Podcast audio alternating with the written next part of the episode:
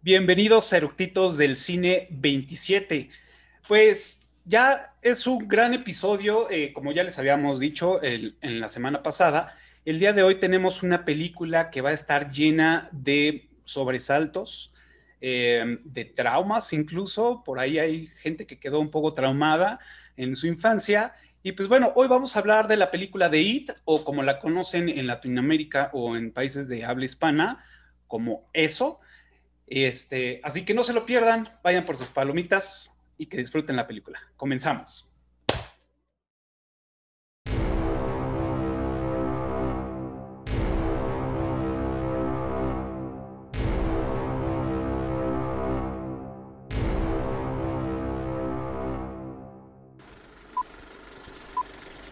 ¿Ya está grabando?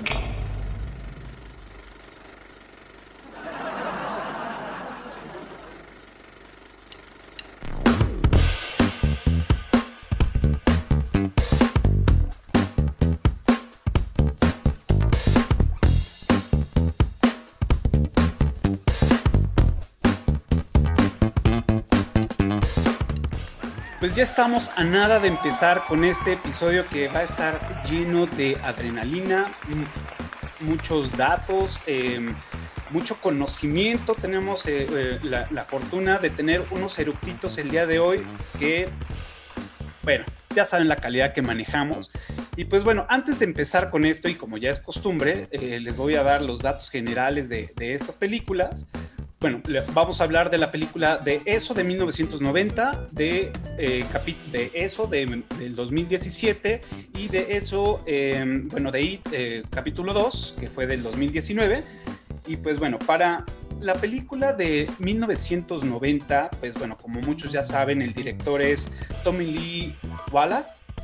Y a él lo podemos ubicar como su primera película eh, que fue como director Halloween 3 eh, de ahí participó en otras, eh, bueno, más bien sus aportaciones o la mayoría de las aportaciones fueron por medio de televisión, en este caso de, series de televisión. Hizo algunos capítulos para Dimensión Desconocida, e hizo para eh, Guardianes de la Bahía y pues bueno, entre otras muchas series que la verdad pues todavía no, bueno, no conozco. Como guionista, pues ya sabemos que esta película eh, fue basada en la novela de Stephen King. Y pues bueno, eh, como digamos que participaron en la escritura y en la adaptación, pues bueno, estuvo metido eh, Lawrence Cohen, que bueno, pues ahí lo, lo, ubicamos por, por varias de películas. Estuvo también participando en la película de Carrie, que también es una novela de, de Stephen King, Cuento de Fantasmas. Y bueno, y también estuvo Tommy Lee Wallace, igual ahí metiendo su, cuchara para todo esto. Eh, como compositor, todo el score y la música que se estuvo, eh, bueno, metiendo en esta película, pues bueno, fue Richard Bellis. A él lo ubicamos, estuvo trabajando para sincronizar algunos eh, episodios de Star Trek, The Spider in the Fly, The Spider and the Fly, este, y bueno, ha también participado en muchos, em, digamos, también series, en capítulos aislados, no es que haya hecho toda la musicalización para todos los episodios, en algunos nada más ha participado. Em, esta película, It, de 1990, se estrenó el 18 de noviembre, pues bueno, de este mismo año, ¿no? Para It del 2017, tanto como 2017 como 2019, el director fue Andy Muschietti. A él lo vamos a ubicar en películas como, eh, bueno, estuvo en la de Mamá, bueno, él fue el director de la película de Mamá, Historias Breves, la 3, y pues bueno, también hizo la de It 2. Como guionista estuvo Chase Palmer, em, estuvo Kari Yoji Fokunaga, creo que así lo dicen, y estuvo Gary Doberman, que participó en las películas del Conjuro, de Annabelle, este, y pues bueno, esta película también está basada em, en, la, novela de Stephen King, como ya todos lo sabemos, tanto como la 1 y la 2. Y pues como compositor en esta fue eh, Benjamin Wallfish, y él, pues bueno, lo vamos a ubicar en, las películas de Blade Runner 2049, el actual. Em, estuvo también en Shazam hizo toda la, parte de la sincronización, el score, más bien, y El Hombre Invisible, ¿no? Que pues bueno, también ahí tuvo un buen score. Eh, esta película, bueno, eh, It 1 del 2017 se estrenó el 5 de septiembre y It 2 o capítulo 2 se estrenó el 25 de agosto, ¿no? Fue la premier. En México tuvieron otras fechas. Pero bueno, estos datos son ya de, chaleco, que pues bueno, ya saben que, que, los decimos antes de empezar el episodio, pero pues bueno, lo bueno está por empezar. El día de hoy traemos unos eructitos que prometen y estamos seguros que nos van a hipnotizar con, con, toda, con toda su sabiduría y sapienza. Pues bueno, pues les doy la bienvenida, por aquí van a aparecer. Bienvenidos, buenas noches. Buenas noches, Cafa. ¿Cómo están? Antonio, buenas noches. Hola, hola a todos. Buenas noches. Pues bueno, eh, gracias por venir. Yo ya los conozco y pues mejor ustedes preséntense. Pues Marley, adelante. Muchas gracias. Pues yo estoy muy contenta de estar después de, tanto tiempo aquí. De nuevo, me, me siento pues bastante nerviosa. Le comentaba a Cafa hace mucho no me sentía tan emocionada porque es una película que me gusta un buen. Muchos de ustedes ya me conocen, los que no, pues digo, espero que se la pasen bastante, bastante bien. Este, y estoy bien nerviosa con, con, el tema de la película. Es una película que me gusta mucho, pero me siento un poco intimidada también por, por, por Antonio, de, de cierta forma. Me siento como una sin talento en este momento. Tenía que decirlo. No, no, no, para nada. Este, Gracias, bienvenida. Gracias, eh, eh, no, vaya. Eh, yo todo esto yo lo veo igual desde el punto de vista del fan, ¿no? Este, alguna vez, justamente, en un curso que tomé hace como mil años, tuve una discusión con un maestro a propósito de Stephen King, donde él decía que, repitiendo algo que alguna vez dijo el propio King, que él era el equivalente literario a las Big Mac en la gastronomía. Entonces le dije, no, espérame, no, no es así. Entonces nos agarramos en clase y resultó que eh, en un momento determinado dijo, bueno, pues prepara una defensa de, de Stephen King, ¿no? O sea, ¿por qué vale la pena leerlo? ¿Por qué vale la pena conocerlo? Entonces, justamente el, día que llego yo con toda mi exposición y mis libros y todo para, para defender aquí, este maestro, que a la fecha es muy amigo mío, me dice, me presenta ante el grupo y dice, bueno, les presento a Antonio, el fan número uno de Stephen King de su colonia. Entonces, pues, eso, soy, o sea, soy, soy el, el, fan número uno de Stephen King de mi colonia, ¿no? Entonces, este, vaya, sí soy muy, muy, muy fan y he tratado de extender este gusto por, por, todo esto, y no solamente por King, ¿no? Bueno, en esta casa tenemos dos altares, uno a Stephen King y otro a los Steelers, ¿no? Pero eso es aparte.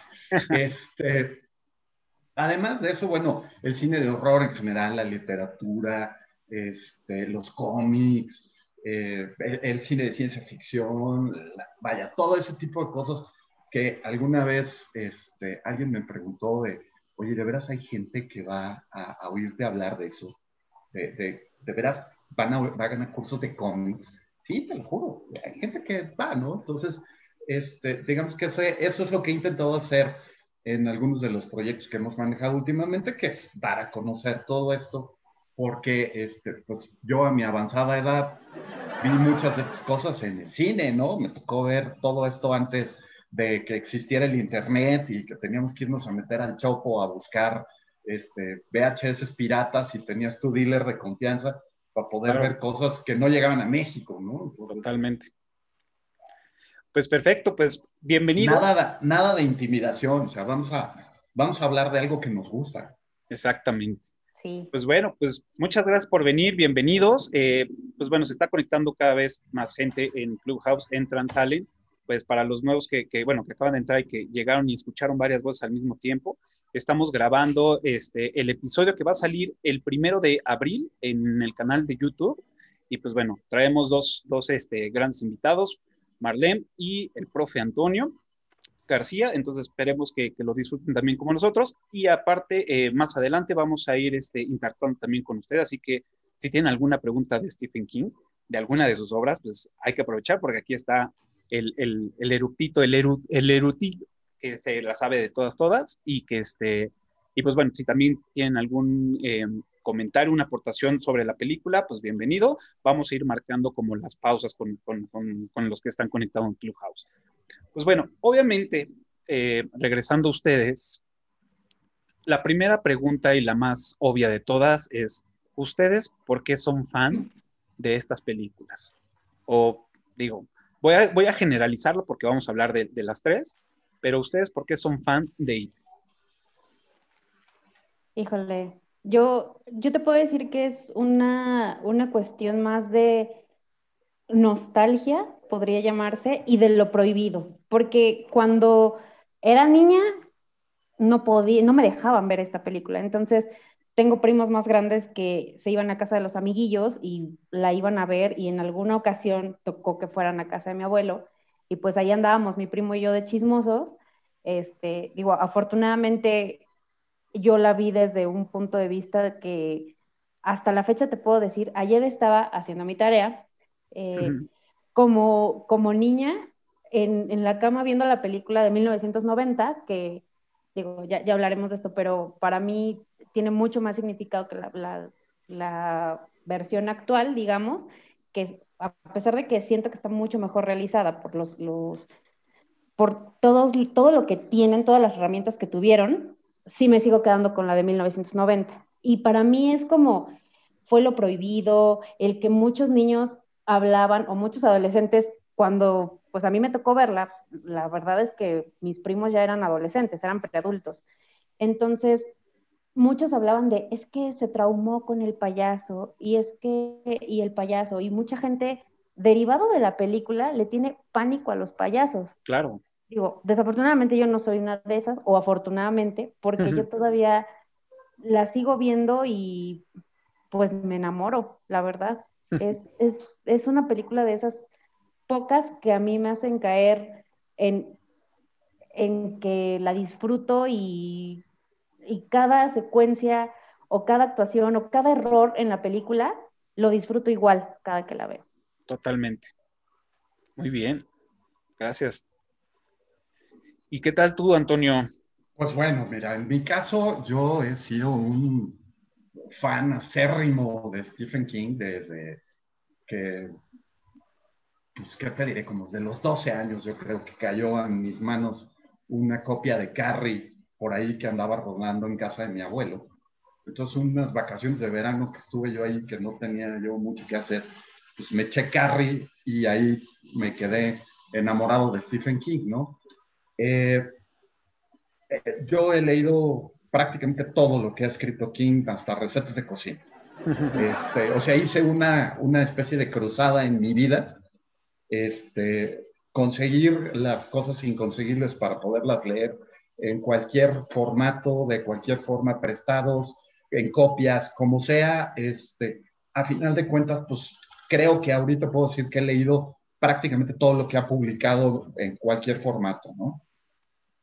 Y después de este viaje de tantos años con él, creo que, y, siempre lo he dicho, lo digo en el curso de Stephen King que estamos dando ahorita, este, si solamente hubiera que leer un libro de King, sería It. Ok. desde mi punto de vista. O sea, es la novela más completa. Si tú quieres entender cómo escribe King y de qué se trata la literatura de King, It lo expresa perfectamente. O sea, empiezas a encontrar ecos de, sus novelas previas en It y en las novelas que escribe después de It, ves ecos también de, ese, el dominio que tiene de la cultura norteamericana.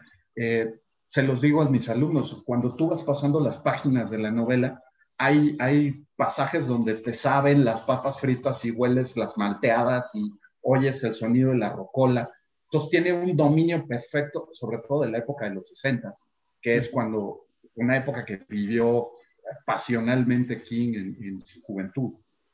La conoce a la perfección. Te dice qué había en la televisión, qué había en el radio, eh, qué, qué, comprabas en la tiendita en esa época, qué estaba en el cine, quiénes eran los ídolos. O sea, te, transporta a la época perfectamente. Y luego cuando la novela hace el viraje hacia los ochentas, que eh, país donde hay ciertas discrepancias con, con, con, las adaptaciones al cine, este, también es un conocedor de, de la época de Reagan y de, de, la época donde todavía la Guerra Fría estaba eh, eh, terminando, el muro de Berlín, este, en fin, ¿no? O sea, te, te da un contexto sociopolítico que enmarca sus historias, porque King es alguien sumamente político también. Por eso acabó bloqueándolo Donald Trump de Twitter, que lo trajo a trapazos como perico, ¿no? Entonces, eh, para mí es como su novela más importante. Eh, el propio King lo ha dicho, es una continuación directa de la historia, una noveleta que él escribe antes, que se llama The Body, que todo mundo ubica como la película de Stand By Me. Entonces, It es la continuación de Stand By Me, y Stand By Me lo que cuenta es la, pérdida de la inocencia. Claro. De, un grupo de niños. Entonces, It abunda en esa parte que, que todos hemos tenido, o sea, ese momento en donde eh, entramos a la edad adulta, lo terrorífico que puede ser entrar a la edad adulta, eh, esos miedos infantiles que, que eh, es, es, muy divertido, porque si tú ahorita le preguntas a un adulto si le tienen miedo a la oscuridad, por supuesto que te van a decir que no. Pero yo no conozco una sola persona que no corra cuando apaga la luz de la cocina y se queda oscura si tiene que llegar a su recámara. Cada quien tiene sus monstruos ahí guardados. Eh, de, todo, no, no, vaya haciendo que algo te jale los pies por ahí a la hora que apagas la luz, ¿no? O, los maniáticos que guardan la sábana abajo de la, del colchón porque pues no vaya siendo, ¿no? O el que cierra la puerta del closet antes de dormir. Esos son miedos infantiles que aún teniendo 30, 40, 50 o los años que tengas, ahí están. Y como decía mi maestro, este, el, de, el que me decía que era yo el fan de King de mi colonia, existe una cosa que se llama el pájaro lo de la paranoia, que en el momento en el que cierras los ojos y apagas la luz, empieza con el top, top, top, top, top aquí atrás. ¿no? Entonces, creo que ese manejo de los miedos infantiles en IT es magistral por, por, parte de King, ¿no? Entonces, eh, a diferencia de, Marley, que es este, una, una, chica muy joven, yo ya era mayor de edad cuando, se, cuando salió eh, en 1990. Y que ese es otro punto. Mucha gente cree que es una película, es una miniserie. Es correcto. Se estrenó en dos partes. Por ABC fue el estreno. Y después se hizo una edición para presentarla como película pero en realidad era una miniserie. Entonces a mí me tocó verla en el formato de miniserie en 96 minutos un día y 96 minutos al día siguiente. Entonces, eh, al ser mi novela favorita de, Stephen King, la novela es del 86, para el 90 que sale la, la adaptación al cine, pues evidentemente yo ya la había leído varias veces. Además, fue la primera novela de King que yo leía en inglés después de que en, un, en una traducción se atrevieron a ponerle centavito a Pennywise. Uf. Entonces dije, nunca, jamás, no vuelvo a leer una sola novela de King en español en la vida. Centavito. ya había yo leído unas traducciones muy malas, pero después de ver ese crimen de ponerle centavito, dije, no lo vuelvo a hacer.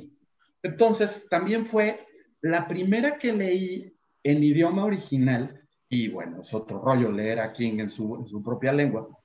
Entonces, pues yo entré muy emocionado a ver la, la, adaptación al cine y yo quedé gratamente sorprendido. Yo ya era fan de Tim Curry desde antes y bueno, eh, eh, digamos que esta es una discusión donde normalmente acabamos a cachetadas siempre, es como, ¿cuál es el mejor anime de la historia? O, así. Aquí, ¿cuál es el mejor Pennywise? ¿El de Skarsgård o el de Tim Curry?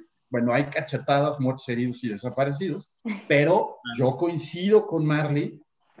A mí me parece que porque tenemos que ser realistas. O sea, el, el, User Club es importante, los niños son importantes, sus personajes adultos son importantes, pero lo importante es Pennywise. Si Pennywise no funciona en la historia, a la historia se la carga el payaso, ¿no? Literalmente. Literalmente. Entonces, Skarsgård, ya lo platicaremos un poco más adelante, hace un gran trabajo, pero eh, eh, lo que hace Tim Curry con el personaje es excepcional. O sea, al grado de que es, en su mayoría, el que toda la, gente tiene en la cabeza, la interpretación de Curry, ¿no? Claro. Entonces, Independientemente de que también, ahorita cuando lo comentamos, este, el final de esa, de esa primera intento de adaptación es bastante decepcionante, pero hubo razones por las cuales fue así.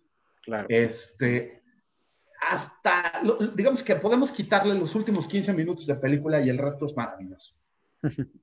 Entonces, este, también creo que eh, la, el, primer shot a adaptar la, película con Curry como, como Pennywise, para mí Pennywise siempre será Tim Curry, ¿no?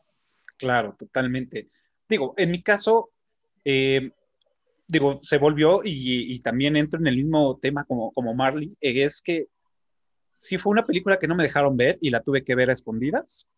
Eh, afortunadamente no desarrollé ningún trama, o al menos eso creo me, volví fan de, Pennywise. Eh, de hecho, yo ya traía este, pues mucha curiosidad por el cine de terror y más porque los papás siempre decían, no, no, no es para ti, hasta que seas más grande. Entonces, pues más curiosidad, obviamente, ¿no? Entonces, ver las películas de, de, Freddy Krueger, de pues ahí en la calle del infierno, o sea, ver todas estas películas, pues más me, me, me llamaba, ¿no? Entonces, descubro It y me acuerdo perfecto que uno, mis hermanos, en un fin de semana, en un, ni siquiera era videocentro, era otra cosa, o sea, así Cinemax o este, de la colonia, eh, las películas, pues la rentó en VHS y te daban dos cassettes de VHS.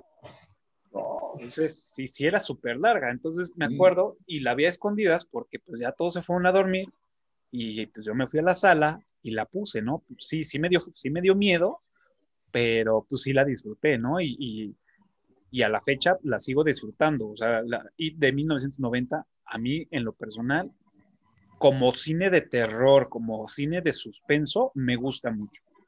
Las, las, las actuales de 2017 y 2019 sí estuvieron bien hechas, tienen este, buena producción, buenos efectos, tienen incluso eh, eh, eh, la adaptación a lo mejor, digo, tú lo sabrás mejor, pero a mí me pareció bien.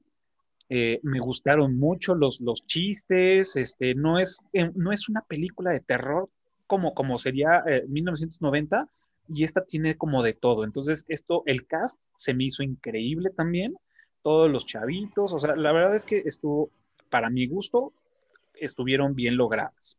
Además, pues bueno, estamos en, otros, en otras épocas que, pues bueno, eso este, son diferentes estímulos que tenemos pues, ya toda la gente, las nuevas generaciones, pues, etc, etc, ¿no? Este, pues bueno, ¿qué les parece si empezamos con, la carnita, ya? Este, hablemos de, datos curiosos, de, pues, de estas películas, eh, haciendo las referencias del año en la que platiquemos. Eh, y pues, bueno, ¿les parece si digo, ahorita está, han entrado y han salido de Clubhouse este, varios. Por ahí este, todavía está Romeo. No sé si Romeo quiera platicarnos de por qué le gusta ir. Sería el momento. Si es así, Romeo, levanta la mano y este, te subo para, para que hables. Este, adelante. Si no, seguimos con la grabación. Perfecto. Dice que sí se anima a hablar. Venga. Este, Venga. Bienvenido, Romeo. Hola, buenas noches. Buenas noches. Eh, ¿Ustedes lo escuchan?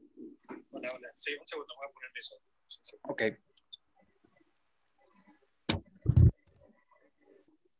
escucharon eso, se me cayó el teléfono. Ya. Sí, te escuchamos nosotros. Nada más le estoy preguntando a los invitados, porque los tengo en Zoom, si ellos te escuchan a ti para acercarte al micrófono. Ya. Sí. Sí, lo sí, escuchan. Sí, se escucha. Sí, sí. A ver, platícanos, Romeo, ¿por qué, ¿por qué te gusta o esta película? Bueno, eh, no, soy, no soy muy eh, fan de, la lectura, sinceramente.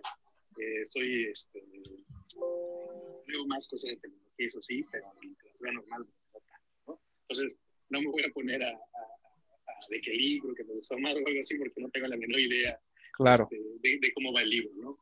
Pero las películas que sí me gustan, ¿no? Me gusta mucho ese tipo de, de terror. Eh, y eh, bueno, vi, vi, las películas de los noventas cuando estaba yo más chavo. Este, interesante que ya ves, ¿no? De, de sí, recuerdo que comentaba uno de tus es y este, ver uno y el otro. Fuimos en casa de un amigo, tenía yo creo que 14, 15 años, no recuerdo. Y en ese entonces pues era así como que la novedad y, ¿no? Y aparte que, que todos te decían que estaba muy, muy gruesa, ¿no? Un terror muy, muy grueso, ¿no? Obviamente el terror de esos 90, ¿no? Pero me gustó al final, ¿no? Perfecto. Este, cuando vi el anuncio de la nueva, pues igual emocionado, ¿no? Y que va a estar Y sobre todo, lo que me gustó más de la película es que no, no termina siendo una película eh, actual de terror como esas screeners, screeners que nada más te espantan con el ruido, que nada más te espantan con el ruido, sino cuando sale eso, eh, realmente no, no, no hacen ese efecto, ¿no? Entonces, como que nada más es ver al, al payaso que, pues, para mí sí da miedo. Claro. me parecieron muy bueno me gustó más la 1 que la 2. La historia de los chavos me gustó mucho más, me atrapó mucho más. La 2 realmente, James McAvoy hasta casi me cayó mal. Este, lo, siento, lo, siento, un poco exagerado, vaya, si es un personaje, pero siento un poco exagerado. Pero bueno, uno sí me gustó. Pero la 1 me gustó mucho más, la historia de los chavos, aparte que, bueno, eh, centrada en los principios de los 90, este, aquellas épocas que uno vivió, ¿no? El, terror me gustó, me gusta Stephen King, no he visto todas, no he leído sus obras, este, pero sí he visto bueno, muchas películas. De, los tres vi un, un video de listando las eh, películas de Stephen King y hay cosas que yo no tenía la menor idea que, que, eran de él. Ahorita yo no me acuerdo cuáles, pero decía, wow, esta es de Stephen King, no tenía la menor idea. Este, vi de niño Cuenta conmigo sin saber que era Stephen King. Claro. Igual son de las, de las películas que más me gustan. Pero bueno, en general eso, este, tanto las clásicas o la serie como las últimas películas me gustaron mucho los efectos, me gustó mucho la historia, me atrapó, la disfruté, las tengo, las compré digital, este, las veo bastante seguido, me gusta, luego estoy trabajando, los pongo de fondo nada más para tener... Claro. Este, pero sí, son mis, mis películas favoritas por el, el, el, terror me gustó, la historia de los chavos me gustó mucho, me, me conectó bastante con, con ellos. Este, y bueno, al final Stephen King pues es una, ya una, una personalidad en, esto, ¿no? Y este, sea muy buena o no la historia, pues es como que la tienes que ver de todas formas. Exacto, es, ya, es, ya es cultura general. Muchas gracias, Romeo, por, por tu aportación. Eh, por favor, eh, te, voy, te voy a bajar para que cuando haya otra oportunidad, este, pues ya te volvamos a subir, subiendo la mano para los que quieran este, platicar. Pues bueno, sigamos, gracias. Sigamos con los, con, bueno, empezamos con los datos curiosos. No sé si quieran compartir su primer dato curioso que tengan de esta este, película. Yo sí quisiera compartir algo, más que un dato curioso, digo, fue curioso para mí, pero es un reclamo a YouTube México por hacerme comprar una película y robarme 12 minutos de la misma. Gracias, YouTube. Quiero mis 210 pesos de vuelta.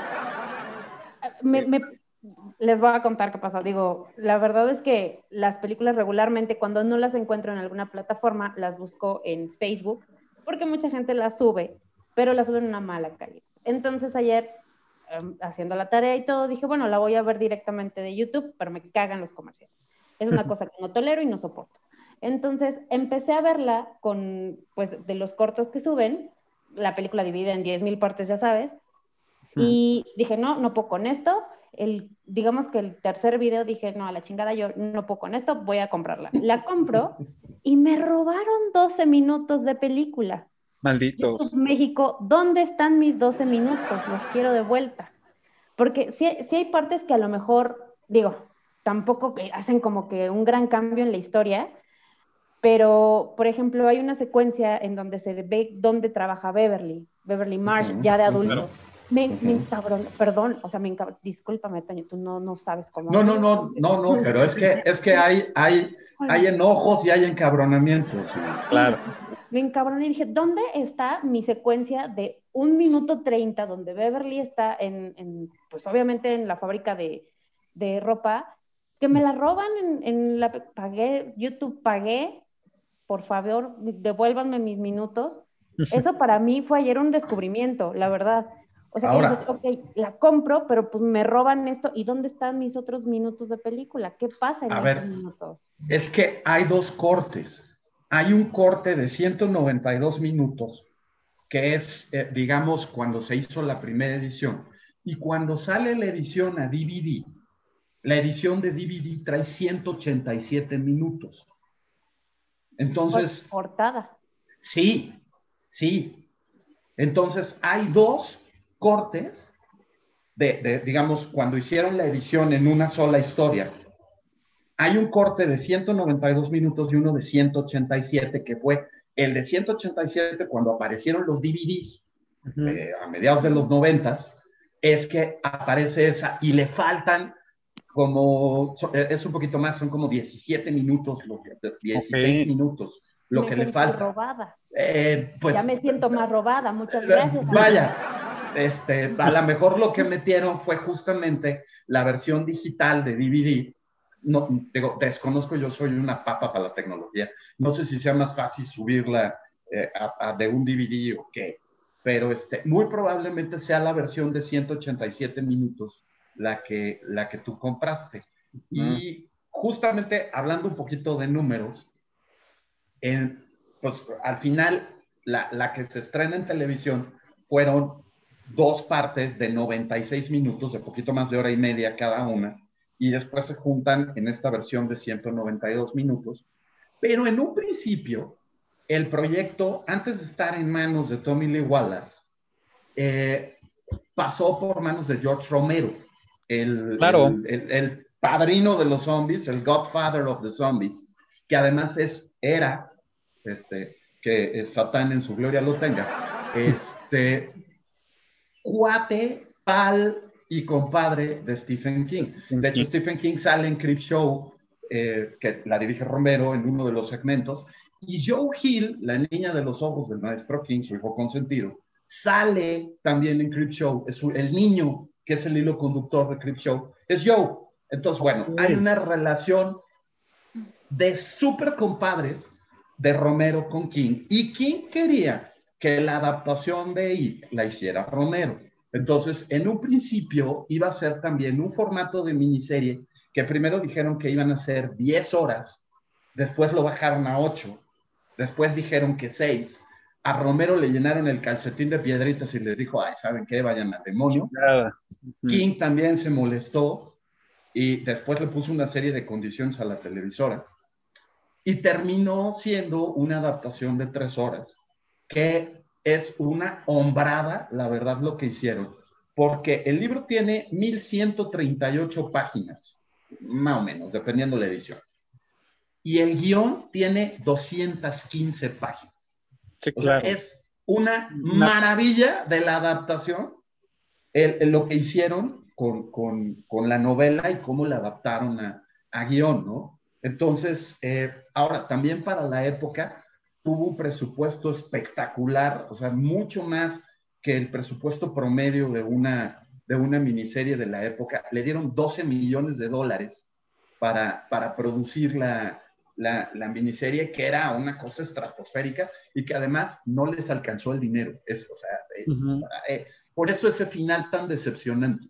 Hubo, hubo unas broncas de lana ahí que, este, que ya lo platicamos un poco más adelante, pero este, era una cosa espectacular, ¿no? la cantidad de dinero que le asignaron. Entonces, este, pues vaya, es cuando ya después termina en manos de Lee Wallace el, proyecto y el, estudio le dice a King, porque King es famoso por sus berrinches de cuando las adaptaciones no le gustan, que no podía entrar al set no podía ver la película hasta el día de su estreno y que, este, que prácticamente lo echaron del set a King. Entonces, King, que tiene muy pocas pulgas, les dijo que era, eh, dijo algo así como, It's my goddamn book and I can do with it whatever I want. Algo así, más o menos fue lo que dijo. y le dijo al estudio que no iba a dar una sola entrevista de promoción a ningún medio si no lo dejaban entrar al set. Y entonces, pues el estudio tuvo que doblar las manos, porque ya para esas alturas, pues King ya era King. Claro. Y pues, pues tuvieron que, que dejarlo y, y, entrar al set con los riesgos que llevaba, porque empieza con que eso no me gusta y eso así no era y eso no sé qué. Pero bueno, al final el estudio tuvo que ceder la entrada y dejar que King opinara bajo la amenaza de no, que King no iba a hacer promoción de nada. Entonces, este, pues, no, y aparte, ahí estuvo, ¿no? Aparte que King ya traía como pues esa, esa experiencia, ¿no? De, de, de, las adaptaciones con The Shining. Que... No, bueno, el, el, berrinche de The Shining es épico y es legendario. Y, el, y, y, la burla que le hizo Kubrick hasta que se cansó también. O sea, cuando, cuando le dijo Kubrick a, a King que El Resplandor para él era un libro muy optimista. Y entonces King se paró de pestaña y, sí, el padre alcohólico! Y le dijo, bueno, la, la, respuesta de Kubrick fue, bueno, pero pues hay fantasmas, ¿no? Entonces eso quiere decir que hay vida después de la muerte y eso es optimista.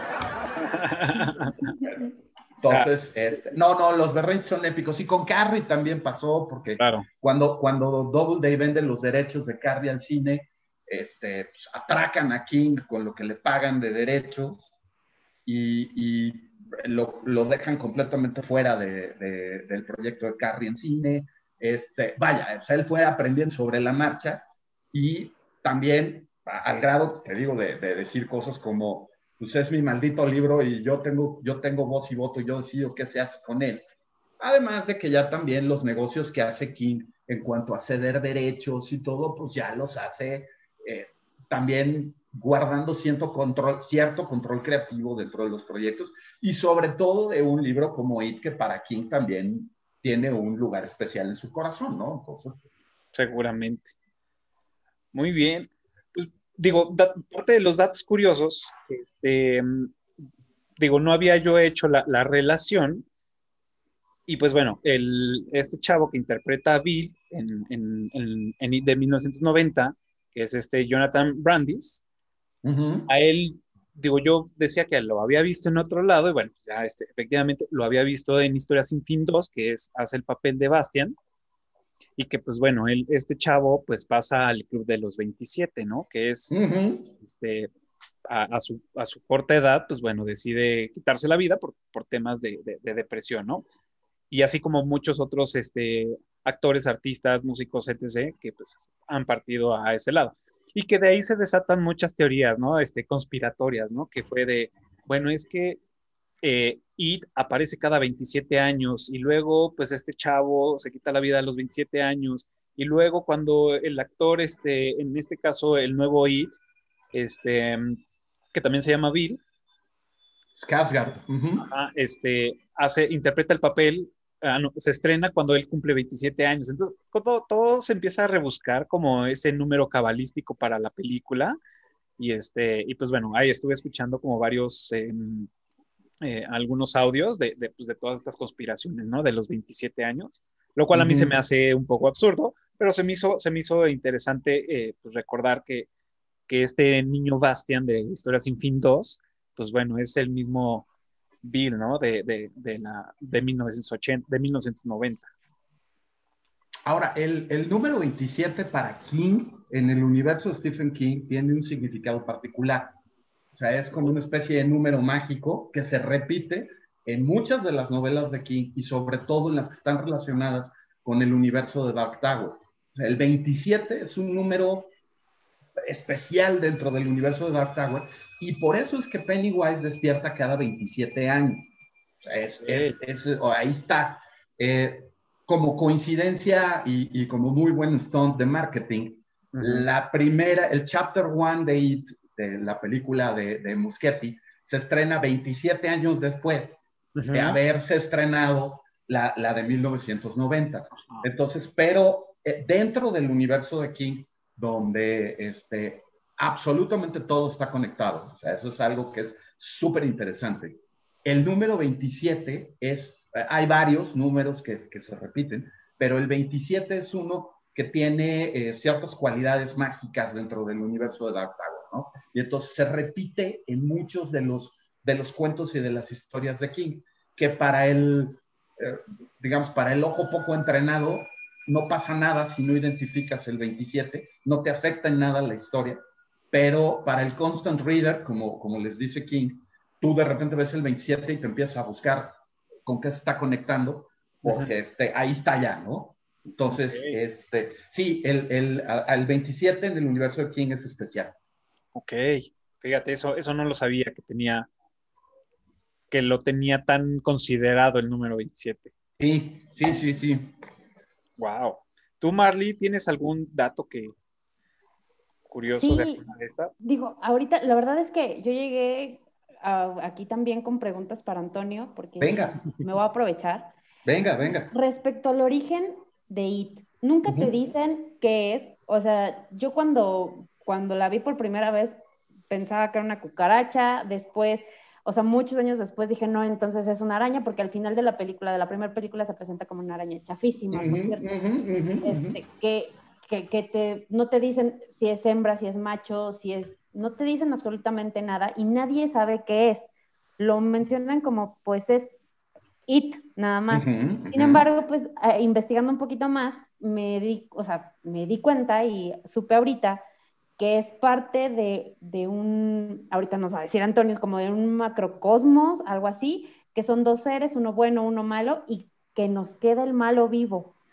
Y el otro era un tortugón. Entonces sí, me gustaría saber como un poco más acerca de eso, porque la verdad me quedé bastante fíjate, Fíjate que yo, digo, antes de que, de que te conteste, este, Antonio, yo tenía la intención, digo, em, en el capítulo 2 de 1900, del 2019 hacen referencia a un ritual para poder este, acabar con él y, y, se, y, se, y se pachequean ahí y, hacen como su, su, su, viaje para encontrar la epifanía para poder este, eh, vencer, ¿no? Ahí, y pues bueno, tienen que hacer el ritual todos juntos y, y realmente lo que está detrás de ahí pues eran las luces de la muerte, ¿no? Como esos tres circulitos que andaban ahí. Eso fue lo que yo entendí. Obviamente, yo también tengo la duda de, de dónde chingado salió, qué es, cómo, y seguramente aquí Antonio nos va a, sacar de esta duda.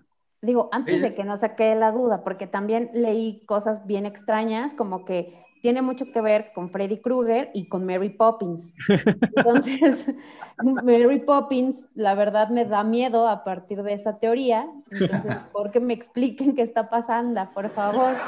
Bueno, este, señoras y señores, niños y niñas, bienvenidos al universo de Stephen King. Eh, justamente ahorita estamos dando un curso donde eh, pues, es hablar de todo este universo y cómo está conectado absolutamente todo. Entonces, la obra magna de Stephen King, su magnus opus, es The Dark Tower. Son ocho libros, una serie de cómics, dos, series de cómics de Marvel, este, algunas otras novelas que han salido con, como The Talisman, Eye of the Dragon, Black House, que complementan este universo de Dark Tower, y eh, Insomnia.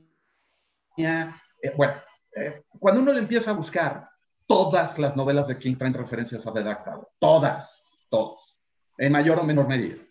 Y evidentemente no es la excepción. Entonces, Dark Tower es una cosa como de locos, que King le escribió en un periodo como de 12 años.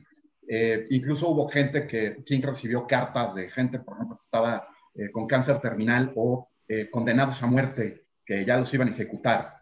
Recibió cartas donde le decían, señor King, por favor, díganme en qué va a acabar Dark Tower. Yo ya me voy a morir, le juro que no le cuento a nadie. El problema es que ni el mismo King sabía en qué iba a acabar. Ahora, la historia se le va de las manos y eso se nota. Eh, en los últimos libros de Dark Tower termina siendo una metaficción en donde King es un, es un personaje dentro de la novela y sus personajes de Dark Tower lo van a buscar.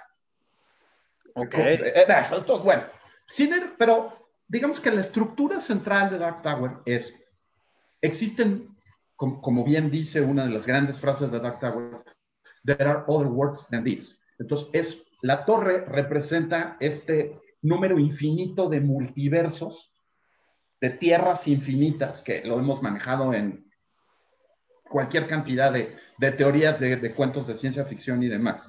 Entonces, King establece su multiverso a lo largo de una torre, que es esta torre oscura, que está sostenida por siete rayos que la cruzan. Cada rayo tiene un animal guía que defiende su pedazo de rayo. Entonces, son seis rayos que, digamos, la mitad del rayo lo cuida un animal, la otra mitad lo cuida otro.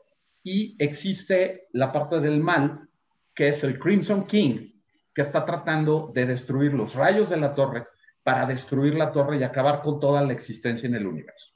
Entonces, opuesto al Crimson King, existe la fuerza del bien, que es Roland the Chains, un descendiente del rey Arturo, eh, que en vez de traer Excalibur trae unas pistolas tipo Colt 45 de vaquero, que están hechas de la misma, del mismo metal del que está hecho Excalibur, y también lo representa la rosa, como la rosa inglesa, en fin. Entonces, eh, Crimson King de un lado, el malo, Roland the Change, el bueno del otro. La torre en medio, que tiene que ser protegida por Roland o destruida por el Crimson King, con todos estos universos que se mueven. Entonces, The Stand, por ejemplo, esta novela de Stephen King que habla de una supergripa que destruye a la humanidad, se da en uno de los niveles de la torre, donde sí hubo esta superflu y donde sí se acabó a la humanidad. En el nivel en el que nosotros vivimos eso no pasó. Hay otros niveles de la torre donde, por ejemplo, Hemingway no se suicidó a los 30 años como lo hizo y escribió varias novelas más, pero que esas no las conocemos nosotros porque no fue en nuestro universo.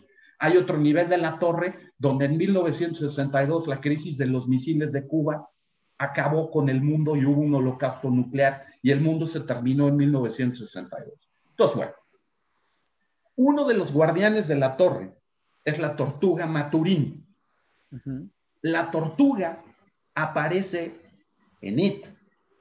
En la novela hay una parte donde dice que Maturín es el enemigo de Pennywise.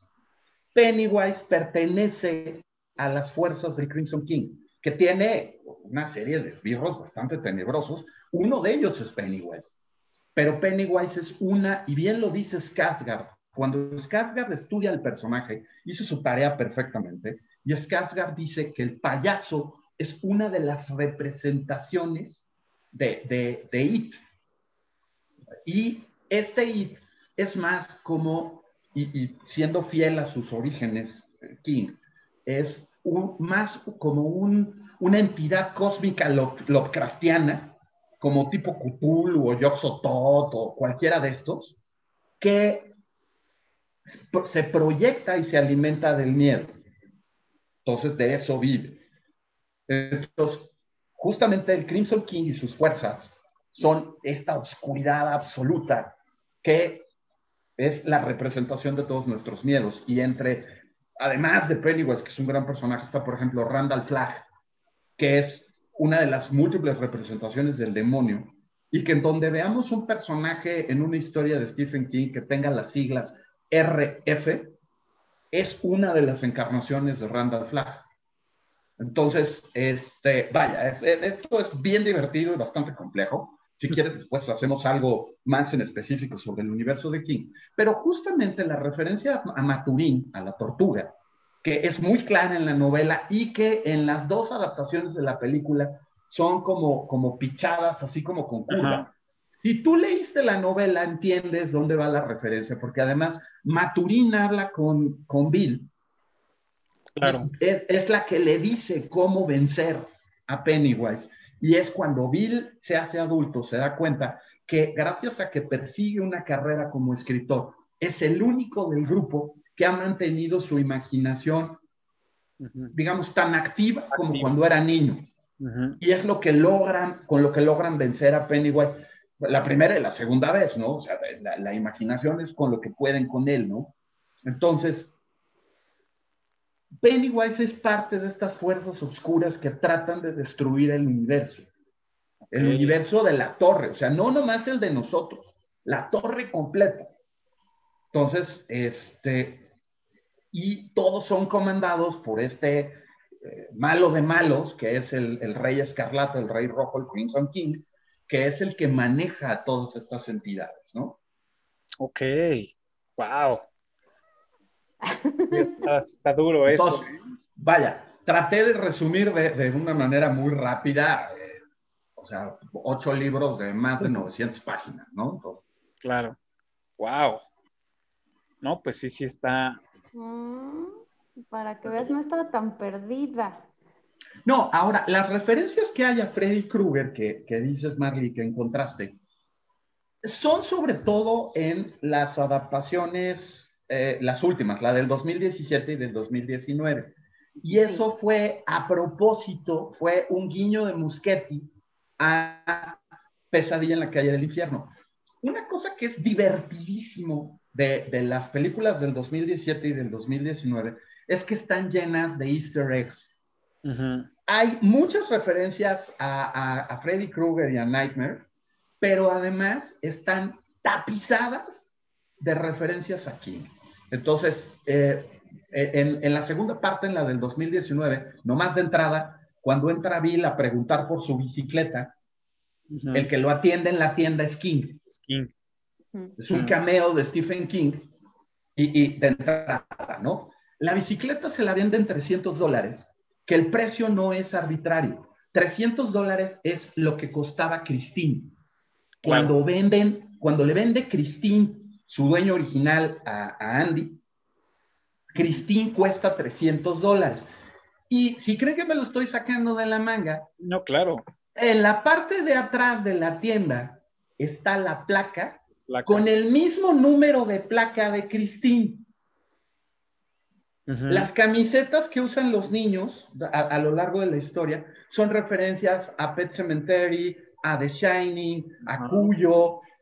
La patineta de uno, de uno de ellos, cuando la voltea, el patrón que trae en la parte de abajo es el patrón de la alfombra del Hotel Overlook, del de Resplandor. Entonces, bueno, son de esas películas que uno puede ver y ver y ver y volver a ver y Para le sigues encontrando. Sí. Es, eso es muy divertido, ¿no? Ahora, por ejemplo, una referencia a, a Nightmare 5 eh, de, de, dentro de la película es cuando Pennywise se convierte en el papá de Beverly, cuando ya están en, en las alcantarillas, uh -huh. y Beverly lo traspasa con una barreta, con, con un... Uh -huh. con una de estas, sí, una barreta construcción. En Nightmare 5, a Freddy lo atraviesan con un limpiador de albercas, Ajá. que es un tubo igual, y también se lo meten por la boca, igualito que como se lo meten a, a Pennywise. Y Muschetti lo ha dicho, que son eh, guiños a Nightmare, porque él es fan de, de, de Freddy Krueger y de Nightmare, y además para Muschetti, Pennywise y Freddy Krueger son eh, hermanos gemelos, porque se alimentan del miedo de, de sus claro. víctimas, viven en un mundo ahí medio onírico. Entonces, este, pues sí hay esa relación con, con, con Nightmare también, pero este, bueno, ya lo de Mary Poppins sí ya es este, teoría de la conspiración y ya, ya es. Claro. Es, de hecho, eh, hacerse fuera de la basílica, ¿no? Pero bueno. De hecho, en la, en la cartelera, bueno, en, en, el anuncio del cine, dice que se está estrenando The Nightmare Before, este, esta es otra película, el, de, este, de Pesadilla en la calle del infierno. Pesadilla. Se está ¿Sí? estrenando y es como un guiño. De hecho, yo, o sea, también mencionándolo, eh, yo también encontré algunos, eh, había visto lo de las playeras de los niños, uh -huh. este, um, hay una escena que evoca a Carrie cuando está en el baño Beverly. Sí, por supuesto. Sangre. Bueno. ¿Eh? Y el guiño de cuando le empiezan a abrir la puerta es Here Johnny, ¿no? Y que sale este. Sí, por supuesto. Power. Es, es, es, el resplandor. Sí, sí, sí, sí. Entonces, sí, sí, hay como varios guiños que también lo hace, pues le da como ese buen sabor de boca a la película, ¿no? Que sabes que no es, no es un terror como tal, como la, como, como la de 1990, pero tiene estos guiños, tiene estos chistes incluso con los chavillos, este, incluso ya hasta de grandes con Richie, uh -huh. este, que, que Ahora, lo hace entretenido, ¿no? A, a, acabas de decir algo muy interesante y es que a mucha gente la de 1990 le parece como más aterradora. Uh -huh. eh, yo creo mucho tiene que ver también con el momento en la vida en el que lo ves, ¿no? O sea, cuando ves las cosas así como más chico, pues sí te impresionan más. Sin embargo, eso, eso fue forzado. El, ese, esa atmósfera también creada eh, que tiene la de 1990, tuvieron que recortarle todas las escenas sangrientas. De hecho, tú no ves salir sangre de ningún orificio corporal en, en, la de 1990. Y lo poco que pudieron dejar, tuvieron que adaptarlo para que la censura de la televisión no, les, no los fuera a, prohibir o, a, mutilar la historia. Entonces, recargan más la historia sobre los personajes, sobre el suspenso, que sobre el, el gore o el horror de pastelazo de, de, de, de... Claro. Entonces, forzados por la situación de la censura en la televisión, hacen algo que atmosféricamente funciona a la perfección. Entonces, este, por eso es que la de 1990 se siente como más, más creepy, más, más inquietante mm. que, la, las del, que la del 2000. A mí me parece que Muschetti tuvo un enorme respeto por la novela, tuvo un enorme respeto por la, por la adaptación del 90 y además como buen fan, pues mete ahí un montón de cositas para que te, te, entretengas con la película, ¿no? O sea, ahora, eh, por ejemplo, en la del 90 no usaron efectos digitales. Todo fue eh, props, eh, maquetas, stop motion animation y split screens y otro tipo de técnicas. No usaron nada de animación digital.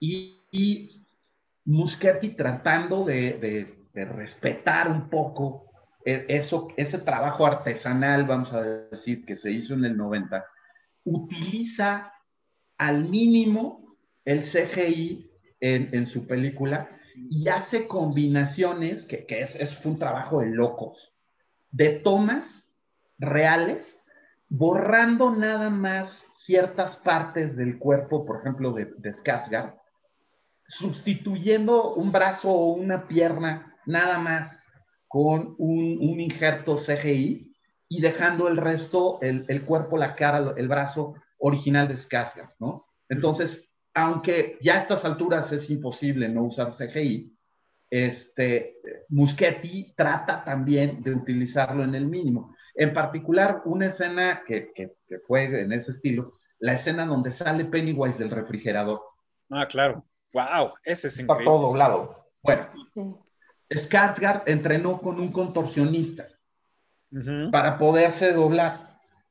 Lo llenan de alambres y cuando él sale, lo jalan con los alambres para que se vea ese movimiento así como de trapo que, que hacen.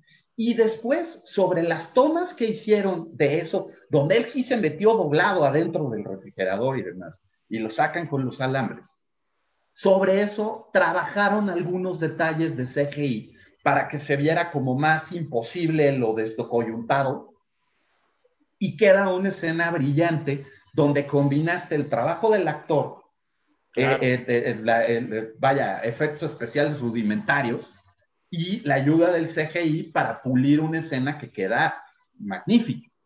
Pero un, yo creo que es el problema del CGI, es el camino del huevón.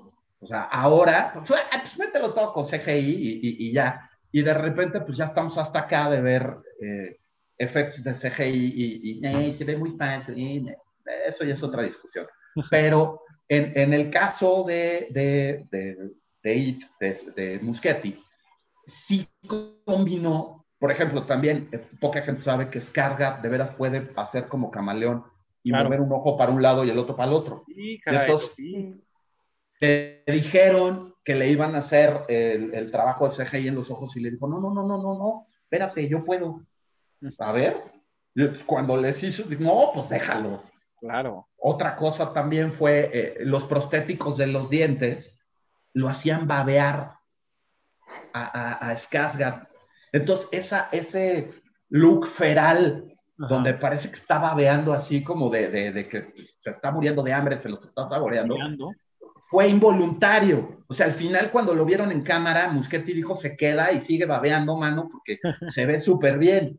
Pero, pero en un principio pues era porque la prótesis dental que le pusieron en Skarsgård era pues, tan estorbosa que necesariamente estaba babeando. Claro. Entonces, eso, eso fue incidental, pero al final se queda como, como, un, este, como un toque más dentro del, performance de, Pennywise, ¿no? Wow. Fíjate, yo, yo no sabía que, o sea, sabía lo que había tenido de, mm, llevaba con él casi como de bolsillo a su contorsionista para que le, ayudara en, algunas escenas, eh, parte de su actuación, pero yo no sabía que esa escena en particular había sido, pues, en su mayor parte, pues, hecha, pues, por él, ¿no? Vamos, ¿no? Sí, sí, sí. Wow, eso está, eso está ah, bueno. ahora, en, algún momento... La gente, ¿no? Que no le da como ese valor agregado a la actuación de este güey. Sí. Ahora, en algún momento también, por ese tipo de cuestiones, se llegó a pensar en Doc Jones para hacer a Pennywise. Claro. Que, digo, Doc Jones, además de ser un experto del maquillaje prostético y de hacer, pues ha hecho al fauno y ha hecho al, hombre pálido y a, en viaje a las estrellas, a, la raza esta que le sale las agujas del, del cuello.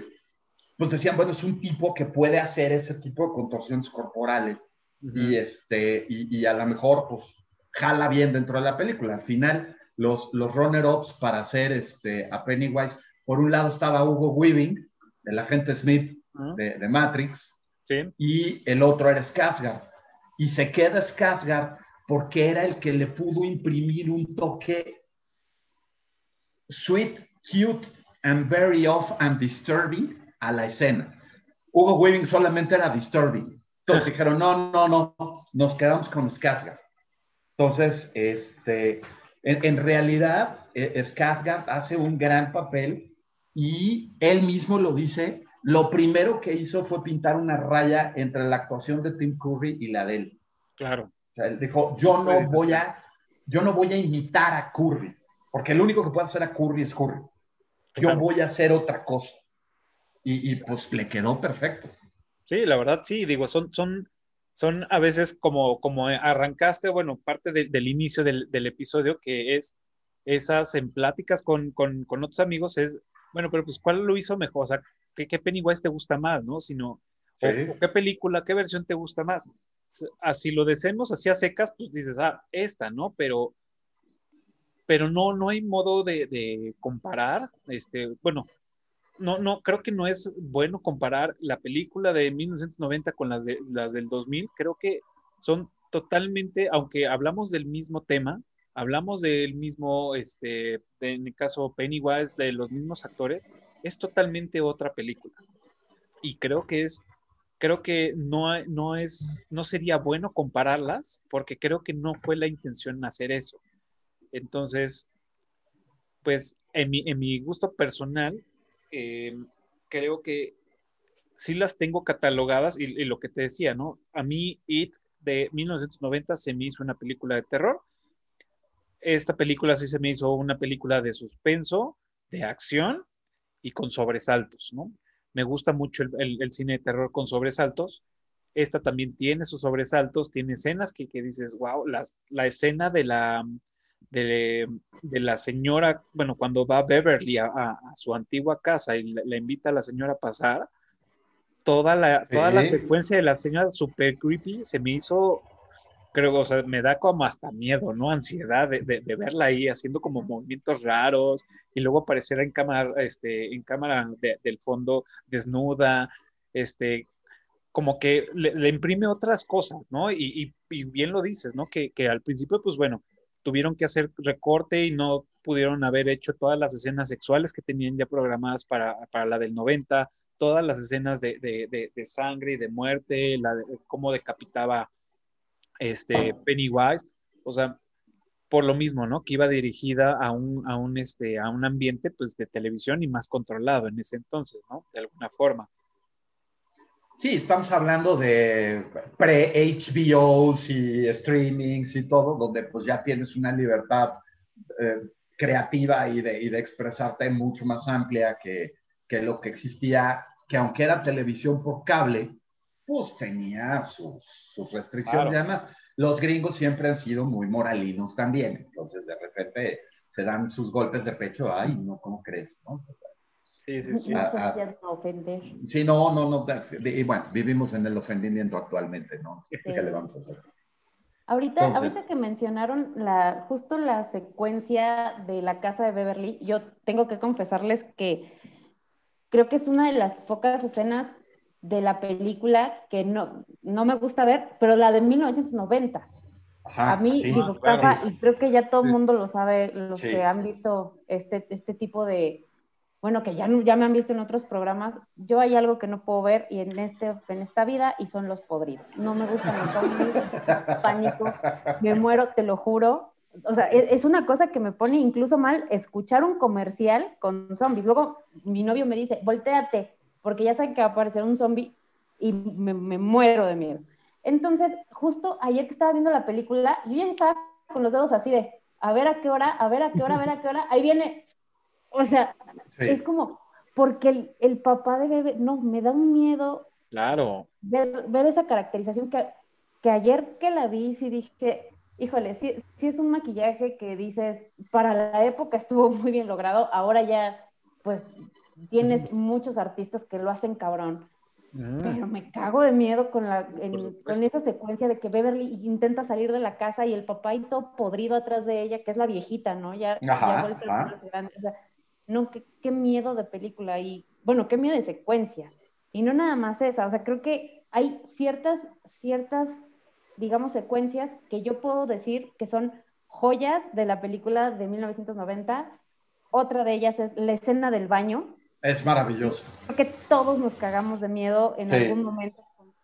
Digo, que hace referencias cuando dice, este espacio es muy pequeño, ven, ven aquí abajo y tengo un, regalo para ti. Que en aquel entonces, pues, obviamente, te quedas así de, ay, no, de cantarilla. O, ahora ya lo entiendes de otra forma. Sí, sí. Y dices, qué poca madre este güey. Pero bueno, esa también me parece una joya y en lo personal, mi secuencia favorita es cuando está el Club de los Siete Reunidos y empiezan a revisar el libro, se ve la fotografía y la fotografía empieza, no, qué joyón, o sea, qué joyón de escena. Me parece que sí, Tim Curry se nota también que era un actor mucho más experimentado que, sí. el actor que lo hizo en, en las películas actuales. Y nada más para la diferencia de edades, ¿no? Skarsgård tiene, tenía 26 años cuando hizo a, Pennywise y Tim Curry tenía 44. Claro. Entonces, pedazo de actor el hombre. bueno, lo, que yo no puedo en mi cabeza es, es ver a Tim Curry como eso y después verlo como botones en, en, en mi pobre angelito. O sea, mira como así de, bueno, mami. Mira, Tim Curry tiene... Tim Curry tiene tres grandes personajes. Lord Darkness, de leyenda, que para mí es una de las mejores representaciones del demonio. Eh, el Doctor Frankenfurter del show de terror de Rocky, la neta. Y, por supuesto Pennywise, ¿no? O sea, son, son las tres grandes interpretaciones de Tim Curry, ¿no? Y Curry le tenía miedo a los payasos, casualmente. De hecho, por contrato, tenía firmado que no lo hicieran verse en el espejo con el maquillaje de Pennywise wow. Porque no, se quería ver. Y también hubo un pleito que también de ocurrir era un genio y lo arregló perfecto. Después de las sesiones maratónicas de maquillaje que tuvo que pasar en leyenda por, para hacer a Lord Darkness con los cuernos inmensos y toda la piel roja y demás, pues no quería volver a pasar una tortura de maquillaje igual. Y en un principio el maquillaje de Pennywise era mucho más pesado. Y Curry, junto con los maquillistas, ayudó a rediseñar el, maquillaje. Con el argumento de que él necesitaba su cara para poder hacer las expresiones necesarias para imprimirle el carácter que él quería a Pennywise. y se la compraron. No, Entonces- y- se la compramos todos. O sea, Eh, el hombre no necesitó más maquillaje, no necesitó más vestuario. ¿No? Eh, En la escena donde, donde llega Bip Bip Bill al, al cementerio, Sí. Bill, me encanta, donde llega al cementerio y está con la tumba de, el que por cierto me parece el personaje más cagante de toda la película. ¿Tan? No, Su- Ah, ya. Georgie. No, no, está en, en el cementerio y voltea y ve a Pennywise sacando la, la tierra con La tierra. Todo el cinismo del mundo y todavía se le queda viendo así, le hace como, güey, dices, qué cabrón eres. Sí. Bueno, puedes escoger la que quieras, menos la de allá porque esa ya está ocupada. Ahí, Sí. ahí es donde yo noto como la, la diferencia más grande entre los dos Pennywise. El de ahora, que es, que ah, para mí se me hace un poco más, más bobón, más, que sí con, con Justamente. Es como, Justamente. Como un personaje que, ah, mm, sí, y como que es un poco más tonto. Al otro, que dices, eres un cabrón, porque te estás burlando en la cara de todo mundo y estás haciendo, tiene tantas, tantas expresiones y tanto lenguaje corporal ese hombre, que no hizo falta una gota más de maquillaje, una peluca más grande. O sea, al hombre le hubiéramos comprado absolutamente todo en ese momento. Claro. Hi, Georgie. Aren't you going to say hello? Oh, come on, bucko. Don't you want a balloon? I'm not supposed to take stuff from strangers. My dad said so. Very wise of your dad, Georgie. Very wise indeed. I, Georgie, am Pennywise the Dancing Clown. You are Georgie. So now we know each other. T-Rex, I guess so. I gotta go. go without this. My goat! Exactly. Go on, kiddo. Take it. Oh. You want it, don't you, Georgie? Oh, of course you do. And there's cotton candy and rides and all sorts of surprises down here. And balloons, too. All colors. Do they float? Oh, yes. They float, Georgie. They float. And when you're down here with me, you float too!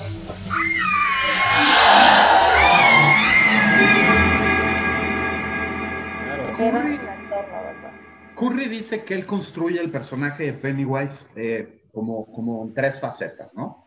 Una dice que él se basa en Robin Williams eh, eh, para ciertas cosas. Por otro lado, dice que toma la imagen de una especie como de payaso vagabundo, como de esto, lo, lo que les los hobos gringos, estos que andaban en los trenes y que, eh, así como en ese tipo de personalidad. Y por el otro lado dice que él le imprime parte de su personalidad subversiva, así, así lo, lo, lo definió, para darle vida al personaje. Y justamente lo que tú ves de Skarsgård, Marley, es exactamente lo que él quería ver. Skarsgård dice que para él Pennywise tenía que tener una conducta mucho más infantil, porque su mente está conectada a las mentes infantiles. Claro. Entonces, lo único que dice es que al ser Pennywise algo que no es humano, su sentido del humor a veces es como, lo, lo- lo dicen así como off, como, como- como raro, porque lo que para él resulta gracioso, pues no es gracioso para nadie más más que para él. Entonces, con esa premisa, Skarsgård es que construye su Pennywise. Y el, el- el Pennywise que construye Tim Curry tiene otras, otros motivos y otras y, y- y- otra historia detrás, ¿no? Te digo, pues él, él toma como modelo a, a- a Robin Williams y además utiliza un acento del Bronx eh, de Nueva York para hablar. Entonces, es- ese tono cínico, ese tono así, es justamente eh, eh, el que le imprime. Ahora, eh, pues bueno, gracias a Dios, eh, El, el director tenía a Tim Curry en mente desde el principio, pero el estudio propuso a Malcolm McDowell, al que hizo a Alex en Naranja Mecánica. También estaba Roddy McDowell, el que hizo a Peter Vincent en Fright Night. Y en algún momento se barajó el nombre de Alice Cooper para, para hacer a, a Pennywise. Hubiera estado chido ver a Alice Cooper Híjole, ahí en habría- una... habría sido muy gracioso, creo. Pues, Nadie- vaya, de- después de a Alice Cooper de nada más que no sea Alice Cooper. digo, después de haberlo visto de con los mopeds, pues, pues sí. Eh, Es una cosa, digo, le atinaron muy cabrón, muy... Yo, a mí es por decir, wow. de las, de las escenas de, de Tim Curry como, como, como It, y de las que sí me, me han este, como marcado más bien de esa, de esa época fue la, la primera escena, la primera escena con las sábanas blancas, Ah, claro. aparece sonriendo y la niña sonríe y después cuando ya la va a atacar, o sea, como que le cambia toda la expresión de la cara que dices, güey, Sí, es perfecto, es cuéntate un- perfecto. un payaso así, pues te cagas. ¿no?